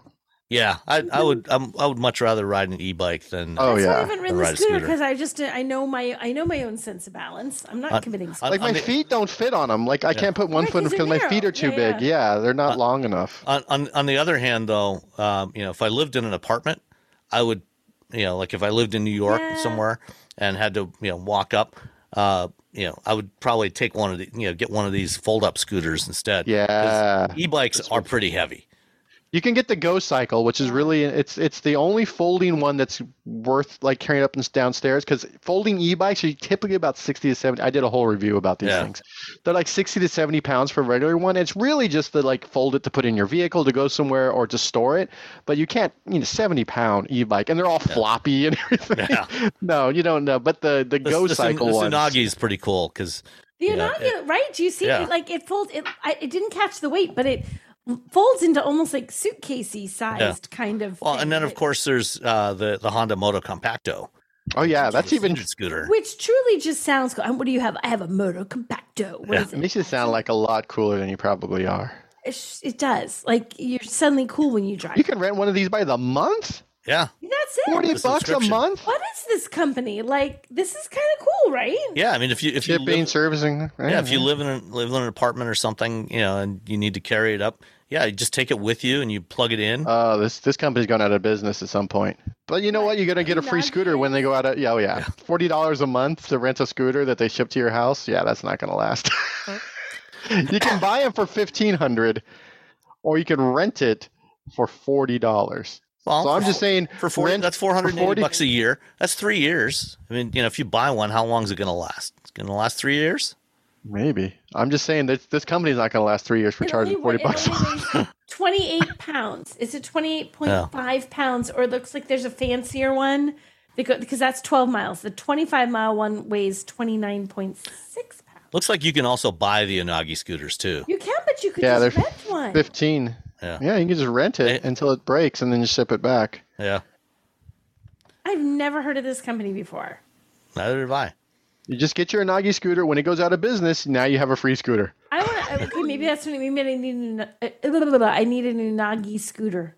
Uh, I still get. I would still get a, sco- a bike. So- I still would get a bike first. yeah, I would still get a bike first. unless you like again that walk up. So when when you guys need to go to the airport or something, you you, you ride the Hyperloop to get there, right? All the time. All the, always. That's nonstop. I get inside of a tube. I get inside of a thing inside of a tube, and then we wait for the tube to become a vacuum. So we wait for all the air to get sucked out, and we sit there and we wait and we wait and we wait and we wait, and then it has to make sure all the air sucked out from here to the airport. And I wait and I wait, and then I get there three hours later. But from from the time you started, you know, like from from the time the air got sucked out till you got to the airport, Oh, it that was, only like, like ten minutes, right? Yeah, that was nothing. It Yeah. was just waiting for air to get sucked out. Yeah. oh, now we got a pinhole. There's a pinhole somewhere. Uh, No. Yeah, well, you know, I mean, a lot of people suspected, and you know, it's almost certainly true that when when Elon Musk first published his little alpha paper about the Hyperloop idea um, back in 2013, that all he was trying to do was literally derail the uh, California high speed rail project. Um, Yep. And you know, shortly after, you know, a bunch of companies, a bunch of startups popped up and raised a bunch of venture capital, you know, to develop hyperloops, and slowly, one by one, they've all fell fallen by the wayside. There's a lot Got- of money that went in this. Yeah, I It's like covered dollars. Hyperloop. That was like on my beat. I covered Hyperloop. I went to a couple of the Hyperloop events at uh, SpaceX where all the college kids were going. And I would always just say, I'm like, this is never going to happen. But the things that the college kids were coming up could be ap- ap- applicable to other uh, transportation. But I was always like, yeah, this isn't going to happen. And then there would all there would always be like some journalists like, no, no, this is going to happen. I'm like, I really want you to sit down and think about it.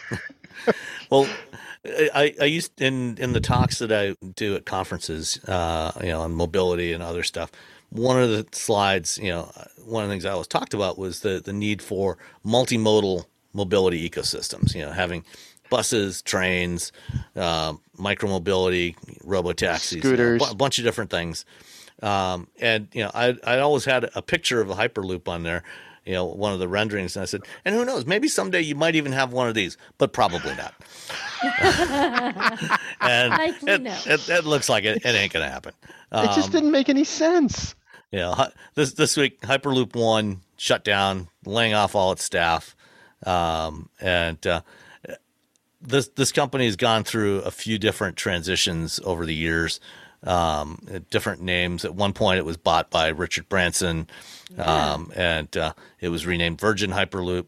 Um, but um, uh, when when uh, I think it was like in 2016 or 17, I was at the uh, uh, SAE World Congress in Detroit, and I talked with a guy who was one of the co-founders of this company when it was still called Hyperloop Technologies, uh, the original name of the company. His name was Brogan BamBrogan, which um, Oh God, I remember him. yeah, I, I talked to him. Oh, Brian that's a. Just- Yeah, I was like, is that his real name? I was concerned that maybe we were getting scammed. yeah. But well, he he eventually I got got a pushed out picture of him, and he kind of looks like a supervillain. Yeah.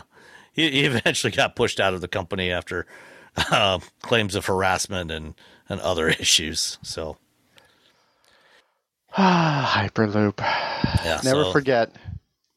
I went to But- I went to a on Hyperloop hand- event where they had one that just went down a rail like a train. Yeah. I was like, okay. Uh, There's on, video on of it. on the I other was- hand, there, there's an LA Times story today that uh, apparently the the um, uh, California high speed rail program is actually picking up steam and and move, moving forward. So hopefully that will eventually happen. And there's there's actually another there's a high speed rail program that's actually running in Florida now um, between Miami and uh, Fort Lauderdale or somewhere. Everyone's super excited about the Las Vegas to LA um, Yeah, high speed rail. about that Yeah. one. Yeah, everyone's like, yeah. Um, the hyper, the high speed rail. When I worked at Kinkos, I saw all the plans before they were public because they would bring them to the Kinkos I worked at. And I was like, hey, this is going through my hometown. It just blasts through my hometown. If it ever happens, it just blasts through Tehachapi. No one Tehachapi gets the right the rail. You just you just get to watch No, it fly stop by. there. It's just an express train between LA and Vegas. Yeah, there's. I think it maybe stops in like probably Bakersfield and maybe Lancaster, but definitely not Tehachapi. Uh, all right. Um, so it, we mentioned CarPlay earlier. Um, last year in 2022 at uh, um, the Worldwide Developers Conference that Apple has, they announced their next generation CarPlay system, which is supposed to be able to um, project not just onto one center screen, but onto a whole bunch of you know all the screens in your car, including your instrument cluster.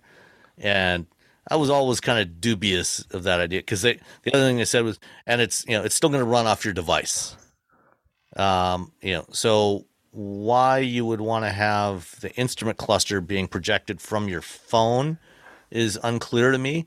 You know, Exactly. Yeah. You, I was like, you "Eh." still have you know you, you still have to have you know a, a a a built-in system you know for you know if your phone's dead or not working your battery dies you, You lose your it, you connection break it. you, you still have to have the instrument cluster display there anyway and there's got to be a core a built-in embedded system that works I mean that's required by by federal regulations um, and you know they, they put up a slide showing a whole bunch of automaker logos saying all these automakers are are going to use next gen CarPlay, and among those I think was a GM logo if I'm not mistaken. awkward. Anyway, nobody nobody ever made any announcements uh, until last week.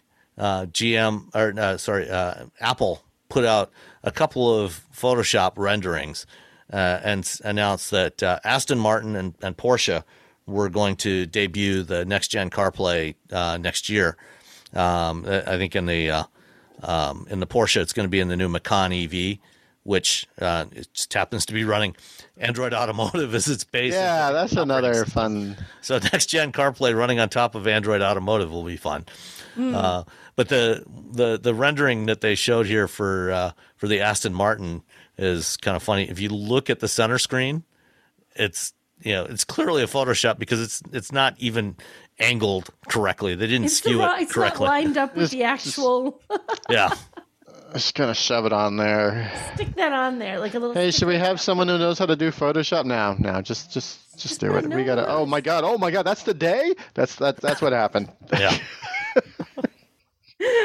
Oh no! I didn't realize that was today. Uh, Whoops. All right. So maybe maybe next gen CarPlay coming to Aston Martin and Porsche next year or or not. Uh, Um, and then last last one We're very excited about the next gen CarPlay. Like I don't know, whatever. Last one is um, the uh, Cadillac Celestiq. Um, the first one has been spotted out on public roads, a, a Is prototype. that really? No. Yeah, this this was spotted on Woodward Avenue in Detroit a couple of days ago. Um, this is a wrap, though. I was gonna say, what is Yeah. yeah, happening? probably My almost eyes- certainly. Yeah, Yeah, this is just. this this thing is like bright neon green. Oh God, Yeah. guys, It's awesome. I'm, I'm sure you know some, you know because these things are all custom built, there and you know everybody can order whatever essentially whatever they want on there. There may well be somebody that some some rich person that orders one in this. I hope somebody does order one in this color. Yeah, I want Oh, someone to order someone in this color. Yeah, I demand I a don't Two hundred fifty neon. thousand dollar car. Oh God. I demand day glow neon green. I, Oh, yeah, and I want to say radical, like splashed in pink along the side. I had a pair of Pink skis like that from the from the from the uh, early night late eighties. I had skis that said radical on the back.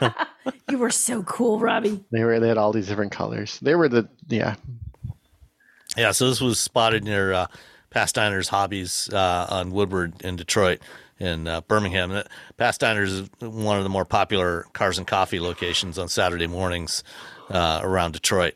And Steve Pastiner, who uh, who runs the place, um, spotted this one and posted some photos on uh, Instagram um, a few days ago. And uh, so this this is the first time anybody's actually seen one on the road. yeah these are pretty it's low alive. It is. It's bright and it's alive. Yeah, green green machine. very green. It is. It's the green so machine. green. That is. but it's a it's a you know what it's electric wagon. That's all I care about. Yeah. Yeah. it is. I'm like yeah more electric wagons please. All right.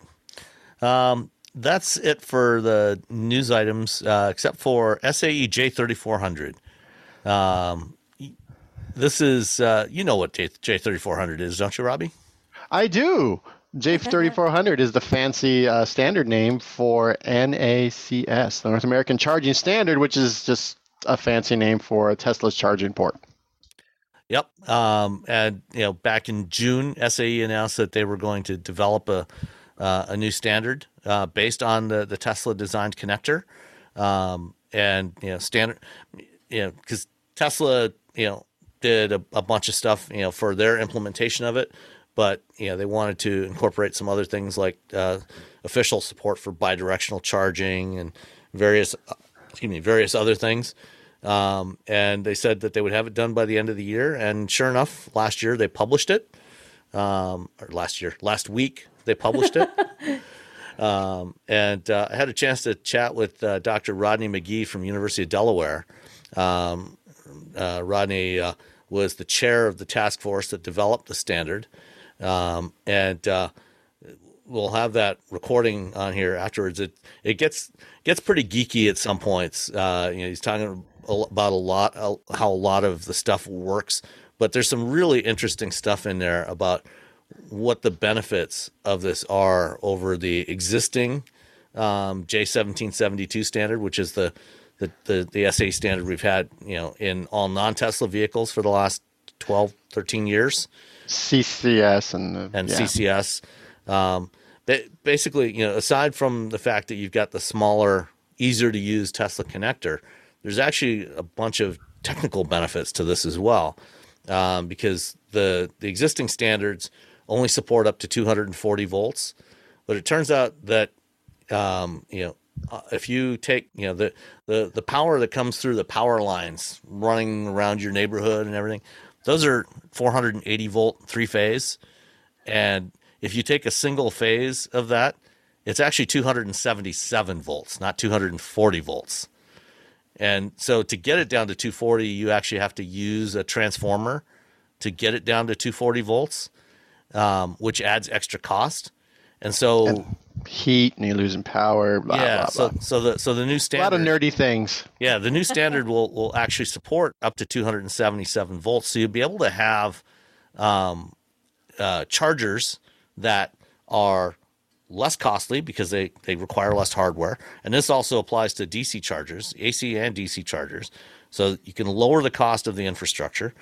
Um, you have higher power, uh, higher charging power. So now, you know, because the 277 volts you, you know, versus 240, you can have 25% faster charging, and um, it's uh, it's going to be more efficient, like two to four percent more efficient, so fewer losses because you don't have those transformers. Um, so should it should be better all around, and hopefully, you know, the software side of all this stuff works, and hopefully, Electrify America can get their act together.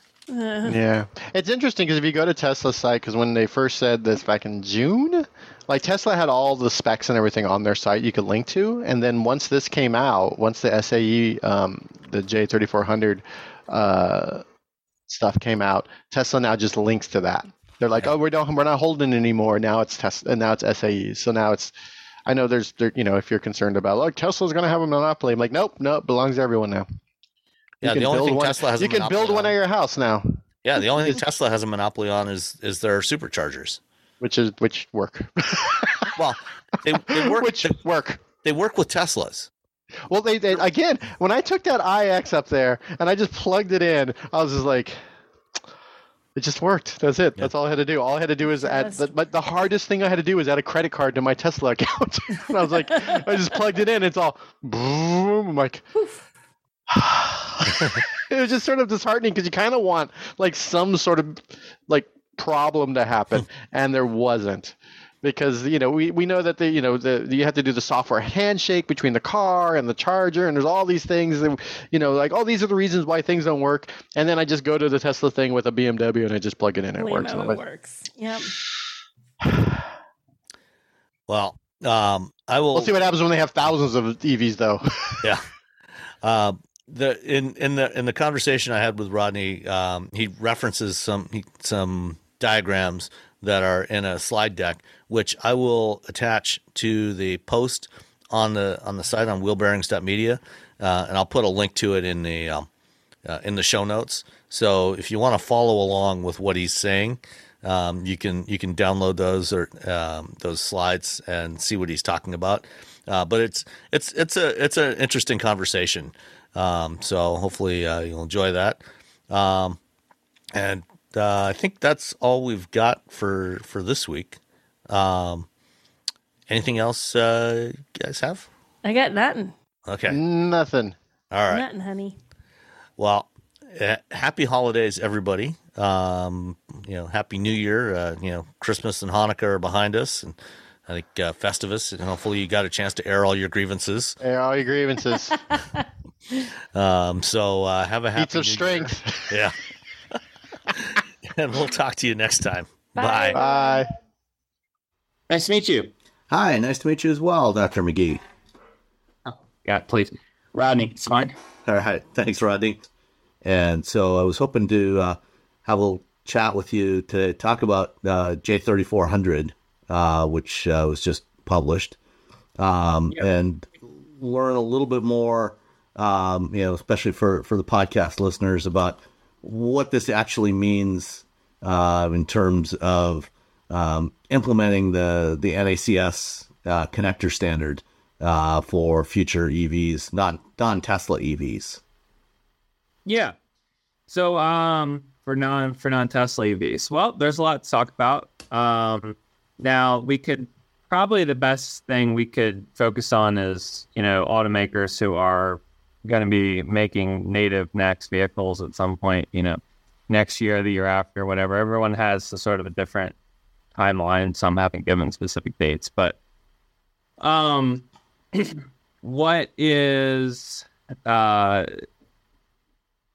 we could probably either start with AC or DC. What kind of what kind of in particular? Well, yeah, I guess um, maybe maybe first, you know, uh, what what has uh, has anything cha- in terms of the standard? Has anything changed uh, that's notable from what Tesla has deployed today, and you know what they initially released? Well, the Tesla specification was kind of very narrow and, and not necessarily very um, uh, all encompassing in terms of you know the aspects it covers. So, you know, things like AC charging voltages were not specified in 23666, which is what Tesla called that specification. Um, and so that was sort of one thing that the standard had to decide. And uh, I, you know, I don't know if you did you read my blog post I did, uh, not blog, but my interview I did with Electrotech or whatever they're called.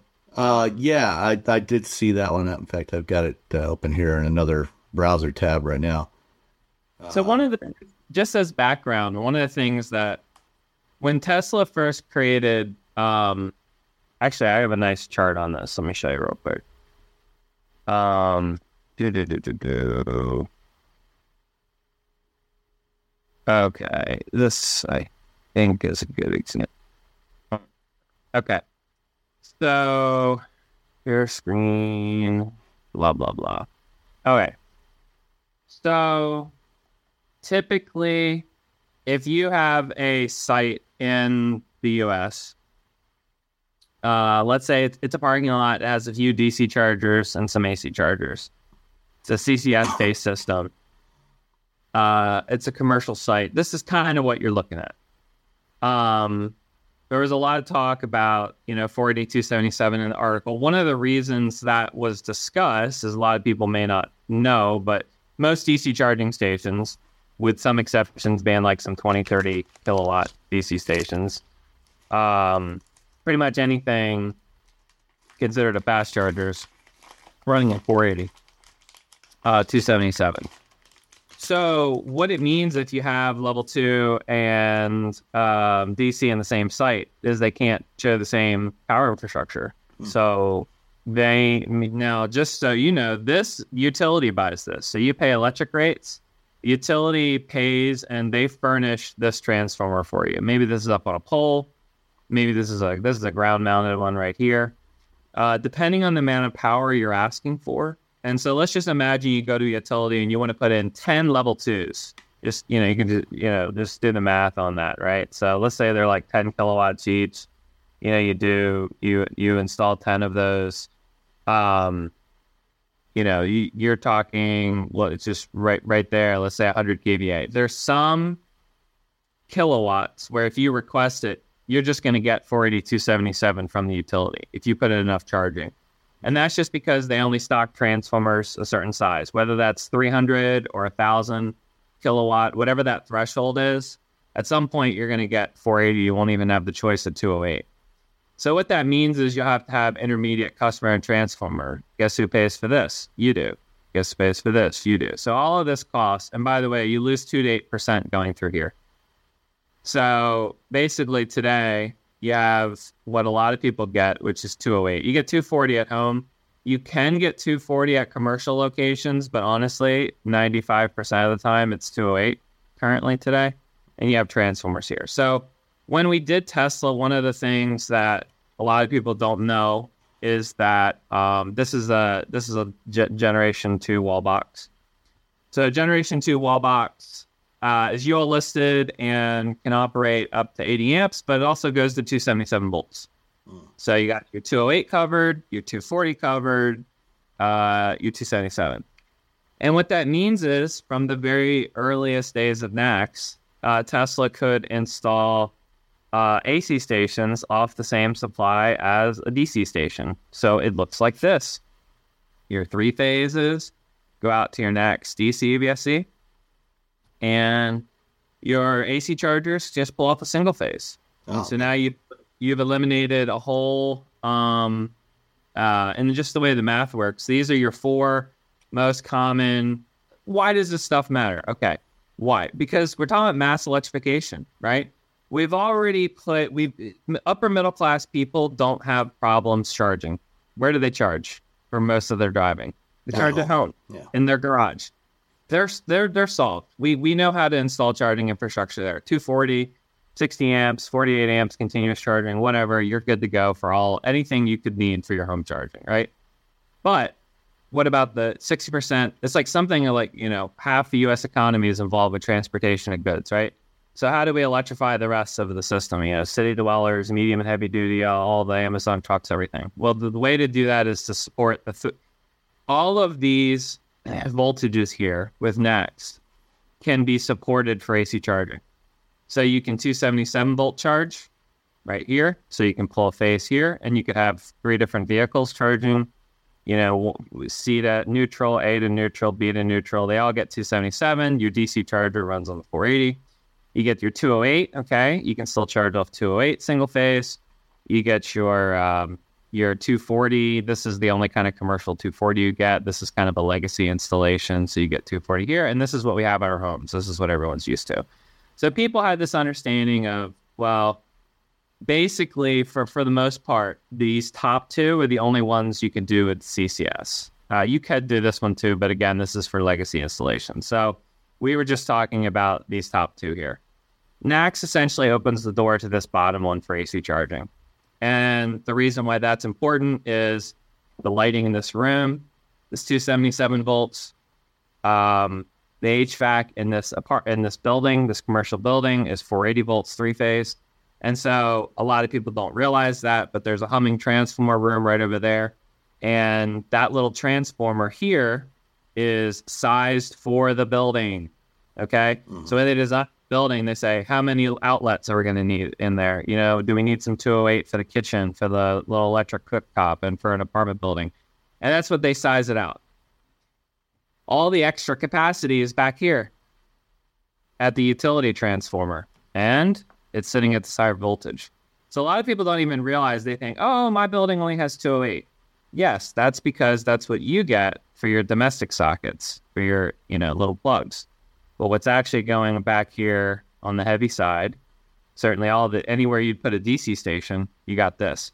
So the big difference was the Na- Tesla vehicles supported 277, and they they have. We it was a kind of a relatively big decision point. Was was which automakers were going to line up behind support, keeping that, retaining that. Tesla themselves started to walk away from that because they thought they were going to lose the connector war. They thought they were going to have to become a subset of what J1772 was. That's why products like the AC Magic Dock and the DC Magic Dock, those were in development like over a year ago, right? Mm. Because they're they're out. So that's time period those products were started year or two ago. They were looking at the NEVI rules. We're going to be forced to install that kind of infrastructure. Maybe and eventually European style, we're going to be required to have CCS inlets, but that's probably not going to be for a while. But they were looking at that on the horizon and planning. And so they internally de emphasized that, not because it wasn't good engineering, Right. but the reality. But to get of- compatibility with the rest of the CCS vehicles. Right. Yeah. even though they were a minority of market share, right? That was the contradiction of Nevi, right? Is you have a company with 66, 70% EV market share, right? And the only standard was used by the majority of the other OEMs, but a majority of North American market share, right? And so that that was one reason why once, you know, Ford flipped the NACS, sort of everyone did because they're joining the majority really of the infrastructure. Not with the one exception of um, level two AC chargers. There's more level two AC chargers than there are uh, destination chargers, but in terms of DC fast chargers, there's more more Tesla than anything else. Um, just by the numbers. So, so I guess what what this would mean for consumers is that they will um, potentially have the ability, assuming that automakers um, oh, um, integrate 277 volt capability into their vehicles when they go to the NACS connector, that they should be able to get faster AC charging is is one benefit. Faster, cheaper. I mean, it will be a little bit faster. I mean, yeah. I mean, there there are certain advantages, right? So, um, you know, you're getting 25% power for the same ampacity, right? Um, you're getting less. You're getting an efficiency improvement just because of the loss of the wires. Um, the biggest, the efficiency one, I wouldn't undercount. You know, two to four percent forever is a lot of efficiency. A lot, you know, that adds up to a lot of a lot of watts. The Department of Energy like loses their shit, you know, to get a one percent efficiency increase. That's like a huge win if they can increase something by a percent, right? Um, that'll have an effect if you know if we electrify vehicles. Imagine increasing the efficiency of charging by two to four percent. Yeah, I mean that in and of itself pays for the NACS switch over and you can you can see um, that that's the that's the thing. The 277 was a bit. It's only a North American voltage. Mm-hmm. It doesn't exist anywhere else in the world.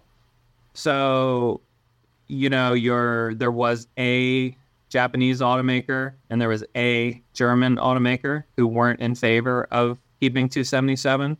The rest of um, you know, you had support from big companies like ChargePoint, you had support from Ford and GM and you know, Honda and a bunch of other companies who I think, especially those who have energy units, they, instead of just the way we, the way we designed standards, you know, 10, 12 years ago, it was okay to save a dollar on the car if it costs a thousand dollars more off the car, right? Because whose money is it? Oh, I don't care if it costs a thousand dollars or two thousand or three thousand dollars more out there. Mm-hmm. If I save dollars here, that's better. But they don't look at it that way. You have GM Energy in it. You have Ford Pro Business. You have you know Honda is launching their initiatives. That they can't look at it like that anymore. This is the reason why Ford had 277, or sorry, this is the reason why Tesla had 277 to begin with, is because they were designing for both sides. So when you design for both sides, you get a different solution. And it was appearing, you know, prior to the NACS switchover that we were going to you know, Teslas would still have 277 support because these stations exist. That was another sort of reason, right? Is this the typical NACS station? No, but there there are numbers like I don't know, I don't actually know the specifics, but there are thousands of them out there, right? If you buy an NACS inlet vehicle and you plug into a destination charger, it should work, right? So partially support for 277 would to say yes, Tesla's de-emphasized it, but these stations are out there. So if you're going to build an NACS car, your vehicle could see that voltage, you should design for it, right? And then that's sort of the push to do it. But then when you look at all the advantages, well, then it's just paying dividends after you, you know, you swallow that. And is it a big deal? Not really. Um, the IEC standards on creepage and clearance when you're designing the circuit boards and X and Y caps. Um, the big, your big Siemens, you know, companies like Siemens and you know, uh, you know, um, Eaton and those kind of companies that design stuff for global market, they already like uh, like with these power supplies that go inside these lights and things, they already designed for 277 because for for a lot of industrial because they don't want to design different products for North America. So generally, anything less than 300 volts gets categorized in the requirements very similarly. Anything between 240 and 300 so it's kind of like in the standards, it'll be like, if it's higher than 200 but less than 300, design it like this. And so what that means is a lot of the spacings and a lot of the components um, are already 277 ready. They just need to go through and make sure. Because what typically happens is the car is just going to check the voltage, say it's too high, and maybe say, oh, I'm not compatible. But if they want to build a NACS version of this onboard charger, then they need to basically, you know, and have a, a more extended range that they test for and an extended range that the software accepts. But not all OEMs will even need to make significant hardware changes. Because keep in mind, this is the other big thing. NACS uses AC and DC pins on the same, they use AC and DC on the same pins. What's the new DC charging voltages up to? A thousand volts. So you already designed these pins for a thousand volts DC. So yes, you have to maybe make sure your onboard charger is ready to take 277, but all the wiring, the sockets, the uh, you know the relays, all the safety things, all of that has to be rated for a thousand volts DC. So when they looked at the big picture, they were like, "Oh, 277s." You know, 95% of the OEMs looked at it and said, "Wow, we're going to get all these advantages for North America. It's not really going to cost us anything. It could half the cost of a you know a, a AC charger. Of course, we should do this." but that took a lot of discussions in the meetings to kind of get to that to get to that point. Um, I would say earlier in the process, it was more uh, it was more 50-50, and by the time the votes came about, it was more 90-10 uh, in terms of the the split on supporting it. So that's the other big difference. So you Now- get improved efficiency, lower infrastructure cost, um, and potentially higher charging power if everything's set up on the vehicle side. So sounds like a no-brainer. It is kind, and then that's the reason why most people kind of like fell in line for that. Now, you might have might have caught this or might have not, but it's sort of mentioned in the um, it's sort of mentioned in the article. Um, oh, shift. Okay. So you saw this picture in the article. I'm assuming. Yes. Okay. So 277 is important for another reason. This picture. You have 277. 277 is a single phase of a three phase 480 system. Why? Well, so now what you can do is have infrastructure like this that may or may not be connected to three phase.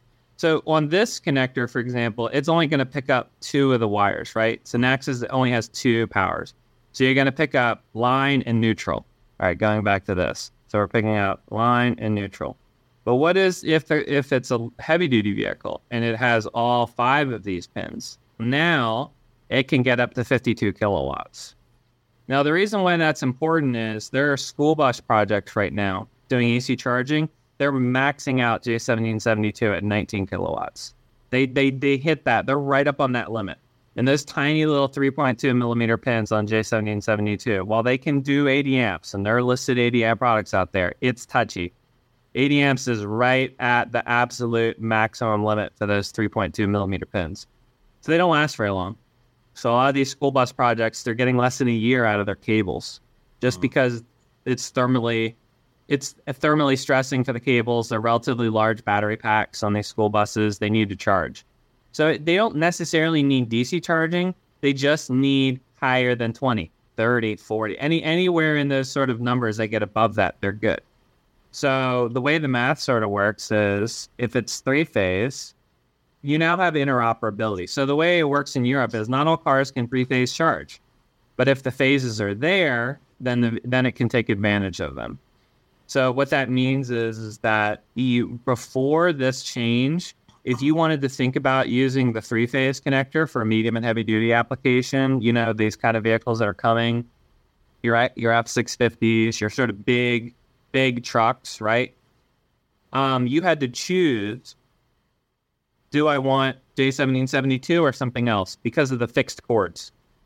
But now, if the infrastructure is just a socket outlet like she used everywhere else in the world, then you don't have to choose AC connectors anymore.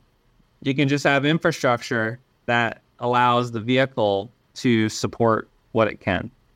Um, and if it's NACS compliant, it, it can charge on any of the voltages that could possibly. So you could plug into a three-phase outlet and plug that plug a neck excuse me plug a NACS connector into the the vehicle and it'll all work. Yep, 20. Yeah, so the idea is think of a school bus where a school bus lot where they have a mixed fleet. They have a lot of trucks and buses, but a few car vehicles. They can use the same infrastructure to charge both kinds of vehicles. And again, it's really electrification is about being able to take the power that comes from the utility, get it into a panel, and get it out to a charger as cheap as possible. As the more stuff you add in here, the more electrification costs, right?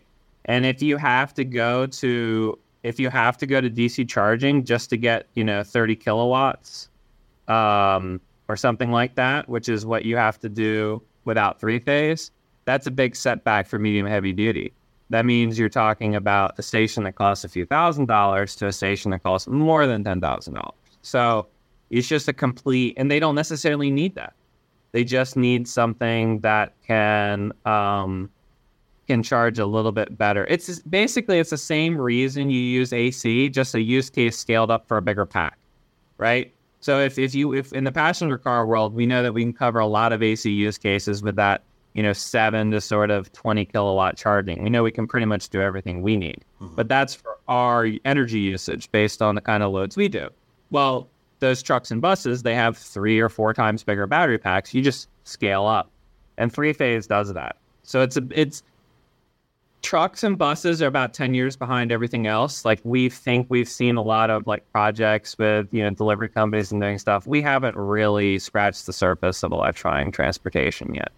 So I'll let these solutions are setting us up for um, how do we have mass electrification across the duty, uh, across the usage duty from passenger cars all the way through heavy. So this solution is really AC charging finished up basically for the 21st century because this is basically taking the AC that we have on the grid today and how do we get that into cars? Just keep in mind we have a transformer shortage. Mm-hmm. There are buildings being held up right now that can't go live because they're back ordered waiting for these guys.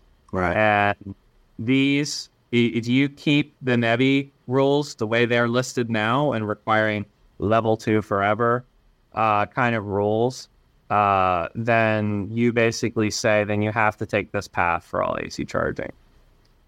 Um, DC charging, you know, I think. Um, well, let me ask if you have any. That's kind of the that's the sum of the AC. It's all of these pieces together. You have to take the street charging component with the 277 with the three phase, and you have this whole buffet of from you know people charging along you know, a street in Philadelphia, street parking, all the way through how do we like electrify delivery trucks, you know, at a at a like a large facility where the whole parking lot has chargers.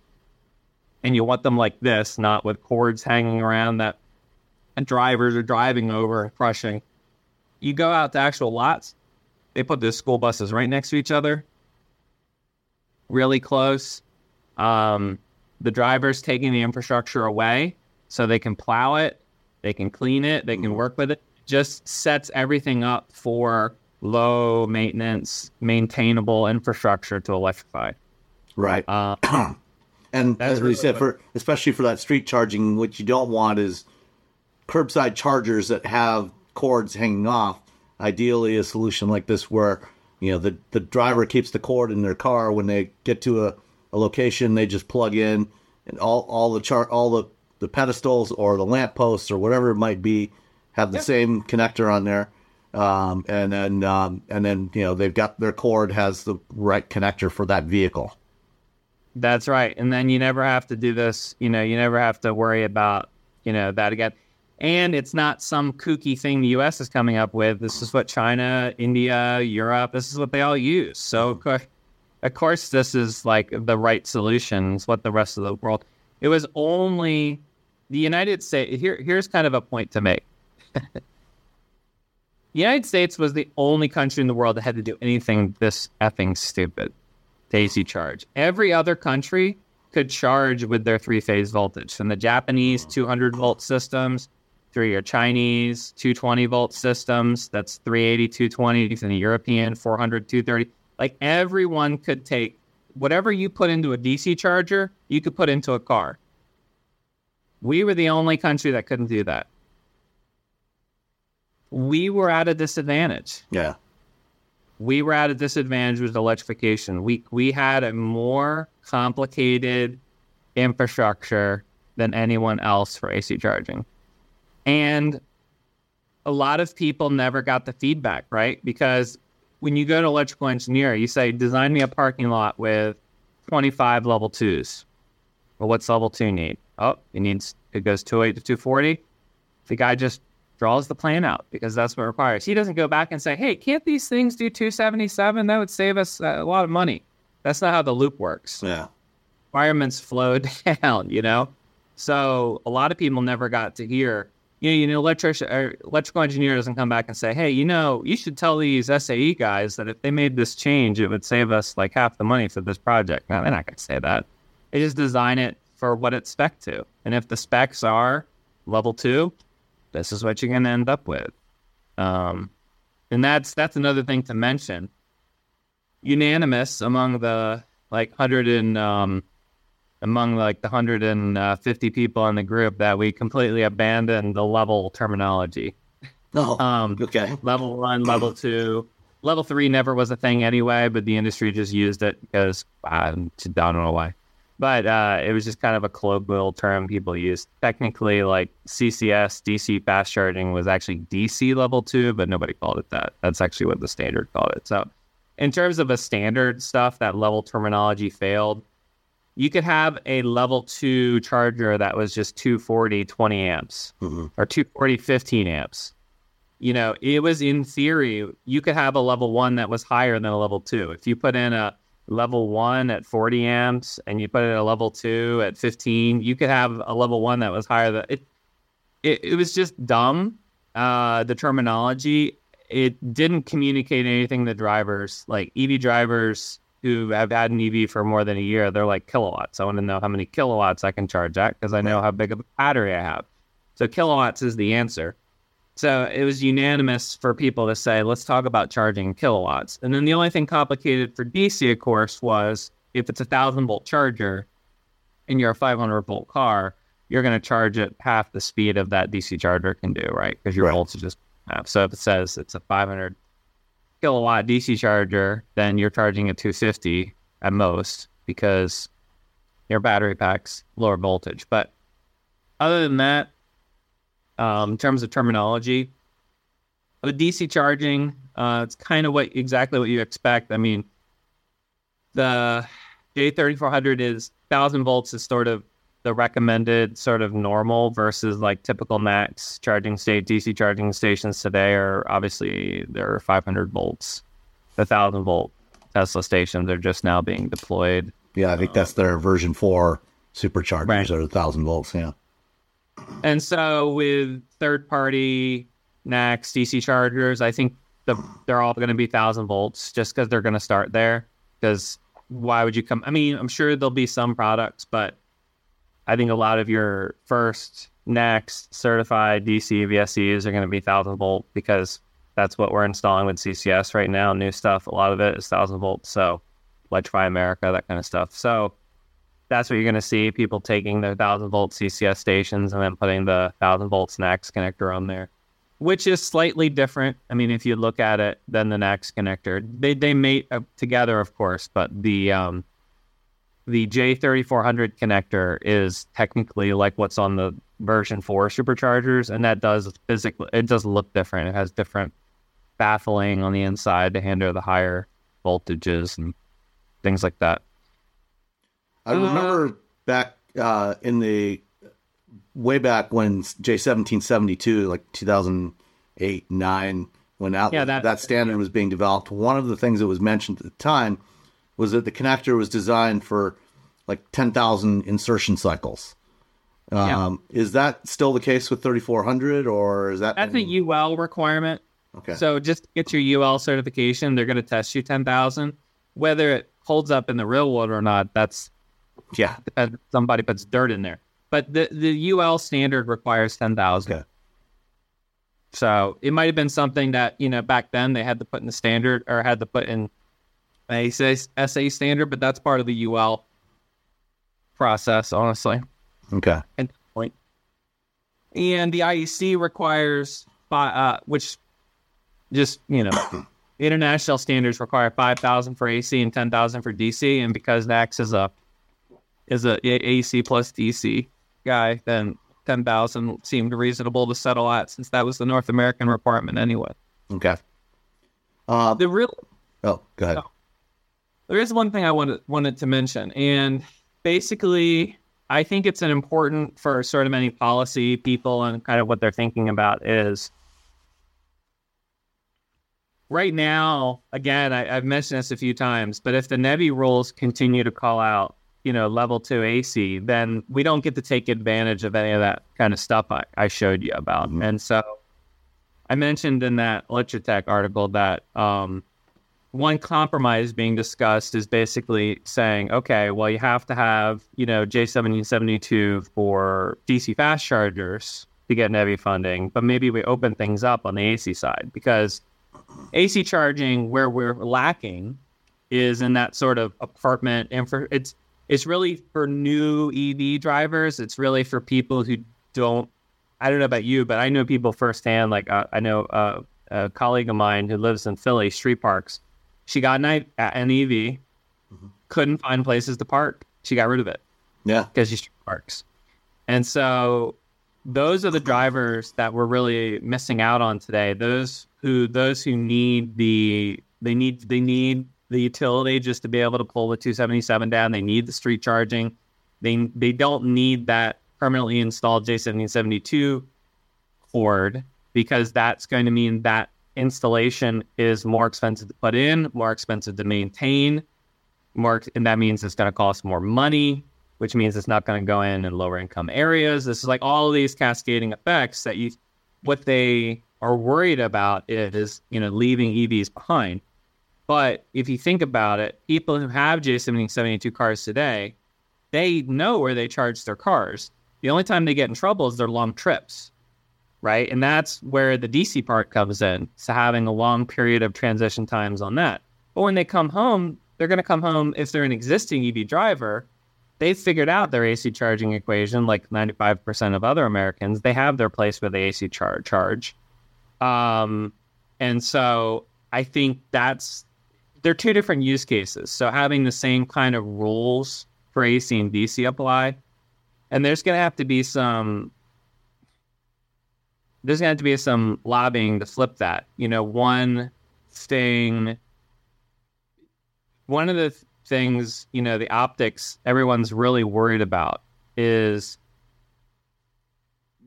no one wants to uh, cross streams politically, right? Mm-hmm. So if you're too friendly with it, if you're t- seeming like you're being unfairly friendly to the NACS standard, uh, are you going to get you know pushback for being like a Tesla sycophant, right?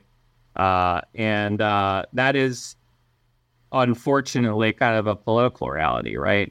And so even though the technicals are pretty clear, but that's not something those you know keeping 277 um, the street charging options all of that stuff tesla supported but it wasn't their it wasn't their idea. It was a collective of all the other oems who were coming into that system.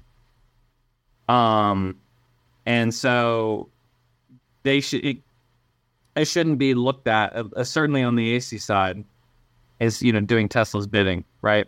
Mm-hmm. Yeah, I mean, it sounds like you know, pretty much almost all of the industry is behind this because there's definite technical and cost benefits to it, and and given given the affordability challenges around and the costs around the shift to electrification, if, if we can if we can take cost out of both the infrastructure side and and the vehicle side, that's regardless of who originally developed. It doesn't matter who developed it. It's a, it's going to be a benefit to everyone. Right. And that's the thing that I'm you struggling to get across. The government is a little bit leaning towards this no EV left behind thing. And I think we can do that with DC. But I think it's more about the politics of it and actually just not wanting to feel like it's such a big shift, right? It's such a big shift than where we were a year ago when the NEVI rule finally came out. It's such a big shift that it's hard for a lot of people. But as I've pointed out to the regulators, we have, I don't think I'm being hyperbolic here, a once in a generation opportunity to make a change here because of the connector switch. Right. If we didn't have the connector switch, none of this would be on the table. None of it. Mm-hmm. So None of it was from the table. I and we're still so early on. I mean, you know, barely more than one percent of the vehicle fleet is electric today. Yeah. That, you know, even even if some vehicles are quote unquote left behind, it's going to be a tiny percentage of the total vehicle fleet. You know, in a few years. Right. And that's why I hope that like, you know, independent voices like you know, you guys that aren't tied in with there, there's the, so the voices kind of against it, right? Are people who don't really care about electrification, right? You know, people OEMs are openly hostile hostile to EVs, Toyota. Um, you know, uh, people who uh, who have existing products that maybe aren't these products that want to move it this year. But does that really mean with the kind of um, acquisition guidelines changes, like the requirements go in years before the stuff goes in the ground? So Right. you got to be able to clear out this inventory. Nobody just wants their you know level two EVSE with the permanently attached cord J1772 to look like a dinosaur. But that's where we are. Yeah. It it it is as of today. It is officially yesterday's cord, and the quicker we move on from that, while having a support path, like I said, for the DC charging and, and not like letting people who invest in EVs getting left out. They're gonna have a they have their charger at home. They're gonna have their place to charge along the interstate and all that kind of stuff. Important, not no disagreement there. But for these people who just don't have EVs now, we need to have regulations that allow it to be lower cost because that's one of my biggest criticisms of a lot of this green tech is it's not as accessible to uh, people across uh, different income classes. It's just not. Mm-hmm. And a lot of it is related to these kind of decisions. When we started electrification, like you mentioned, 2008 area, we were like, how do we sell, you know, relatively expensive cars to upper middle class buyers, Yeah. right? But if we're going to have electrification, we have to have, we have to have, we have to bring, everyone has to be able to share in that. And it has to be equitable to be accessible. And that's what we're really trying to set up with a lot of these standards is, is really to kind of push on that.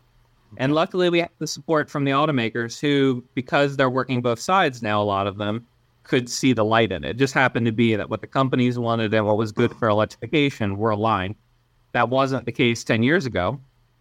Um, I don't want to be too much of an AC versus DC guy. DC has its place, it's great for in route charging. But in terms of having the most number of vehicles charging, for the cheapest amount of money and connected to be able to opportunistically charge, there's nothing like AC. Yeah. The car plugged in, ready to receive a charging schedule based on the driver's needs that gives them the best value charge and maybe opportunities for things like V2G in the future. AC can only really offer that because of the cost. Um, fundamentally, DC is like a filling station. You get in, you fill up, you leave for people who say DC chargers are just going to get cheaper and cheaper, Nope. it's true. They will get cheaper, but the onboard charger will get cheaper also. They're the same stuff. Yeah. So whatever's going on on And- the DC side, And the electricity is not necessarily going to get any cheaper, though. no. Yeah. Which is why you got to be able to charge opportunistically. Yeah. Which is why you got to have low infrastructure costs. So then people want their electric cars to do stuff.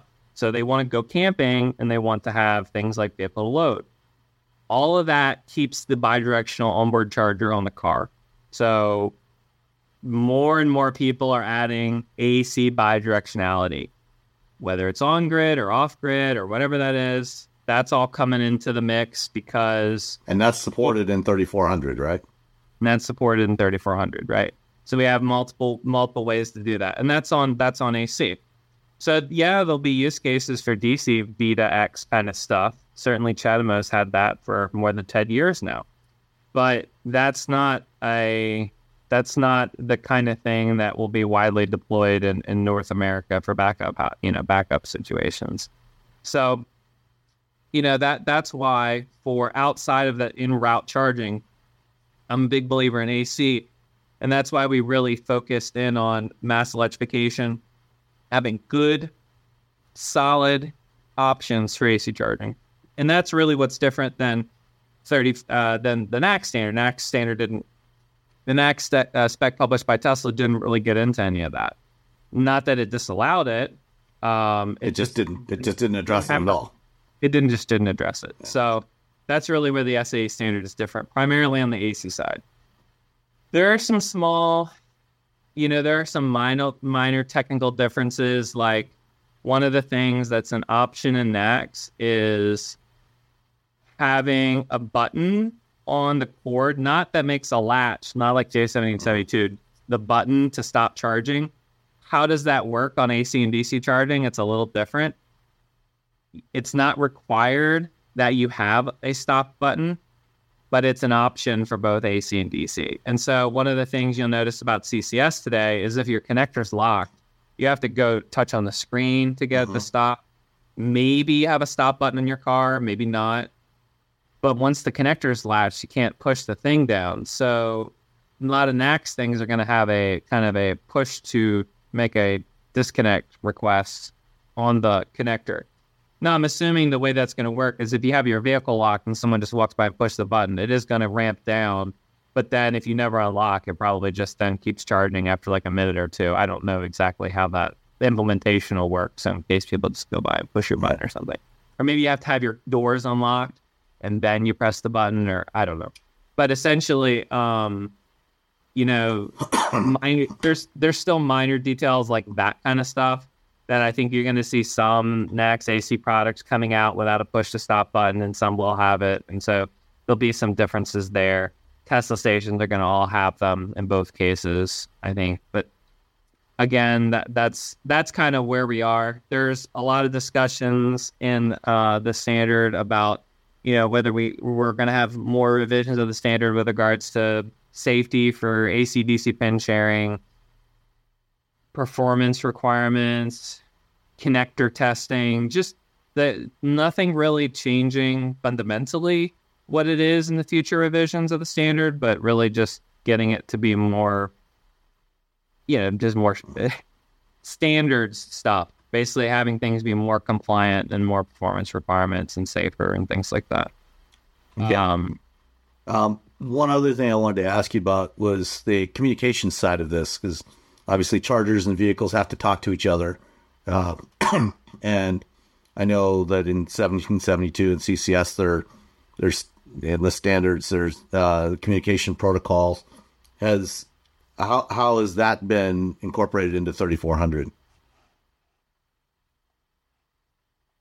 there's a lot uh there's no one real requirement for communications it's it's pretty um open might say why? Why well there's a lot of things that don't that aren't finished and worked out about communications. Like we don't have plug and charge in north america. And it's not because we don't have technical standards. It's because we don't have um, it's because we don't have business arrangements that allow them, and we don't have ways to authenticate drivers across the whole spectrum, right? Like, how does ChargePoint know you're a Ford customer? How does, you know, GM know you're a Tesla customer, right? So those kind of issues have to be solved to make things like plug and charge work, and that's outside of my uh, task force. That's on that's ongoing within the SAE ITC group, and I think there are going to be some announcements on that next year. I think you've had a number of OEMs make movements there, um, and and you'll see those press releases on that topic uh, next year, and that should move that along. But in terms of communication, um, pretty much anything that's a standard that's published on communication that's compatible with CCS and NACS systems is is allowed. Um, so there there are, you know, there are vehicle to load st- communication things in there. There's, you know, some 15118 stuff in there. There's other communication protocols. Um, we're not in a position to be picking favorites at this point. Um, because I don't think anything has established itself as a recommended practice that kind of like it kind of works. Everyone kind of knows that things need to be inter- uh, interoperable, and they want that kind of experience. Uh, there have been there there are a couple of minor differences in 3400 that should make um, it a little more reliable. Um, especially for smart AC charging, like any kind of smart communication around AC charging. There's some additional things that are allowed in 3400 that are different than sort of the way we've been doing them, and that's to make them more reliable. Um, but on communication, on the communication side, basically anything that's like published and out there, pre-existing, is allowed. Okay. Like your 15118 stuff, and there there's other you know SEP2s in there. There the LIN CP. There are other communication standards that are. I know a lot of OEMs are doing vehicle to X stuff, and I can that can you know like I got six companies doing three different things. Yeah. So that I can think of. So there's not there's not one thing that they're all doing on that front. Okay. So I think a lot of people would like to say, "Oh, if you just call out 15118, everything's done and finished." No, it's just No, not that simple. they, they they don't AC plug and charge doesn't even really see deployment usage in Europe. So and there the government just has flat out mandated it for years. So that's not it, it's not from a want of it's not from a want of trying that we're not you know seeing progress there. It's because the communication just calling out a standard doesn't it's not like magic sprinkle dust you can put on top of things and have it work um like new standards like 15118-20 that were published a lot of people talk about dash 20 doesn't even have the interoperability test published for it yet dash 21 so there's like a lot of things they haven't even they had the first Testival involving it in november how could we be putting it as requirements and documents Right. right? They haven't even begun. So, as your charring industry cheerleader, typical nonsense people will, you know, talk up all that stuff. But at the end of the day, it's, um, um, people are just trying to achieve basic functions that are reliable rather than going for like, you know, pie for the sky stuff. All right. Well, I really appreciate all the, the time you've given me. This has been great explainer on all this.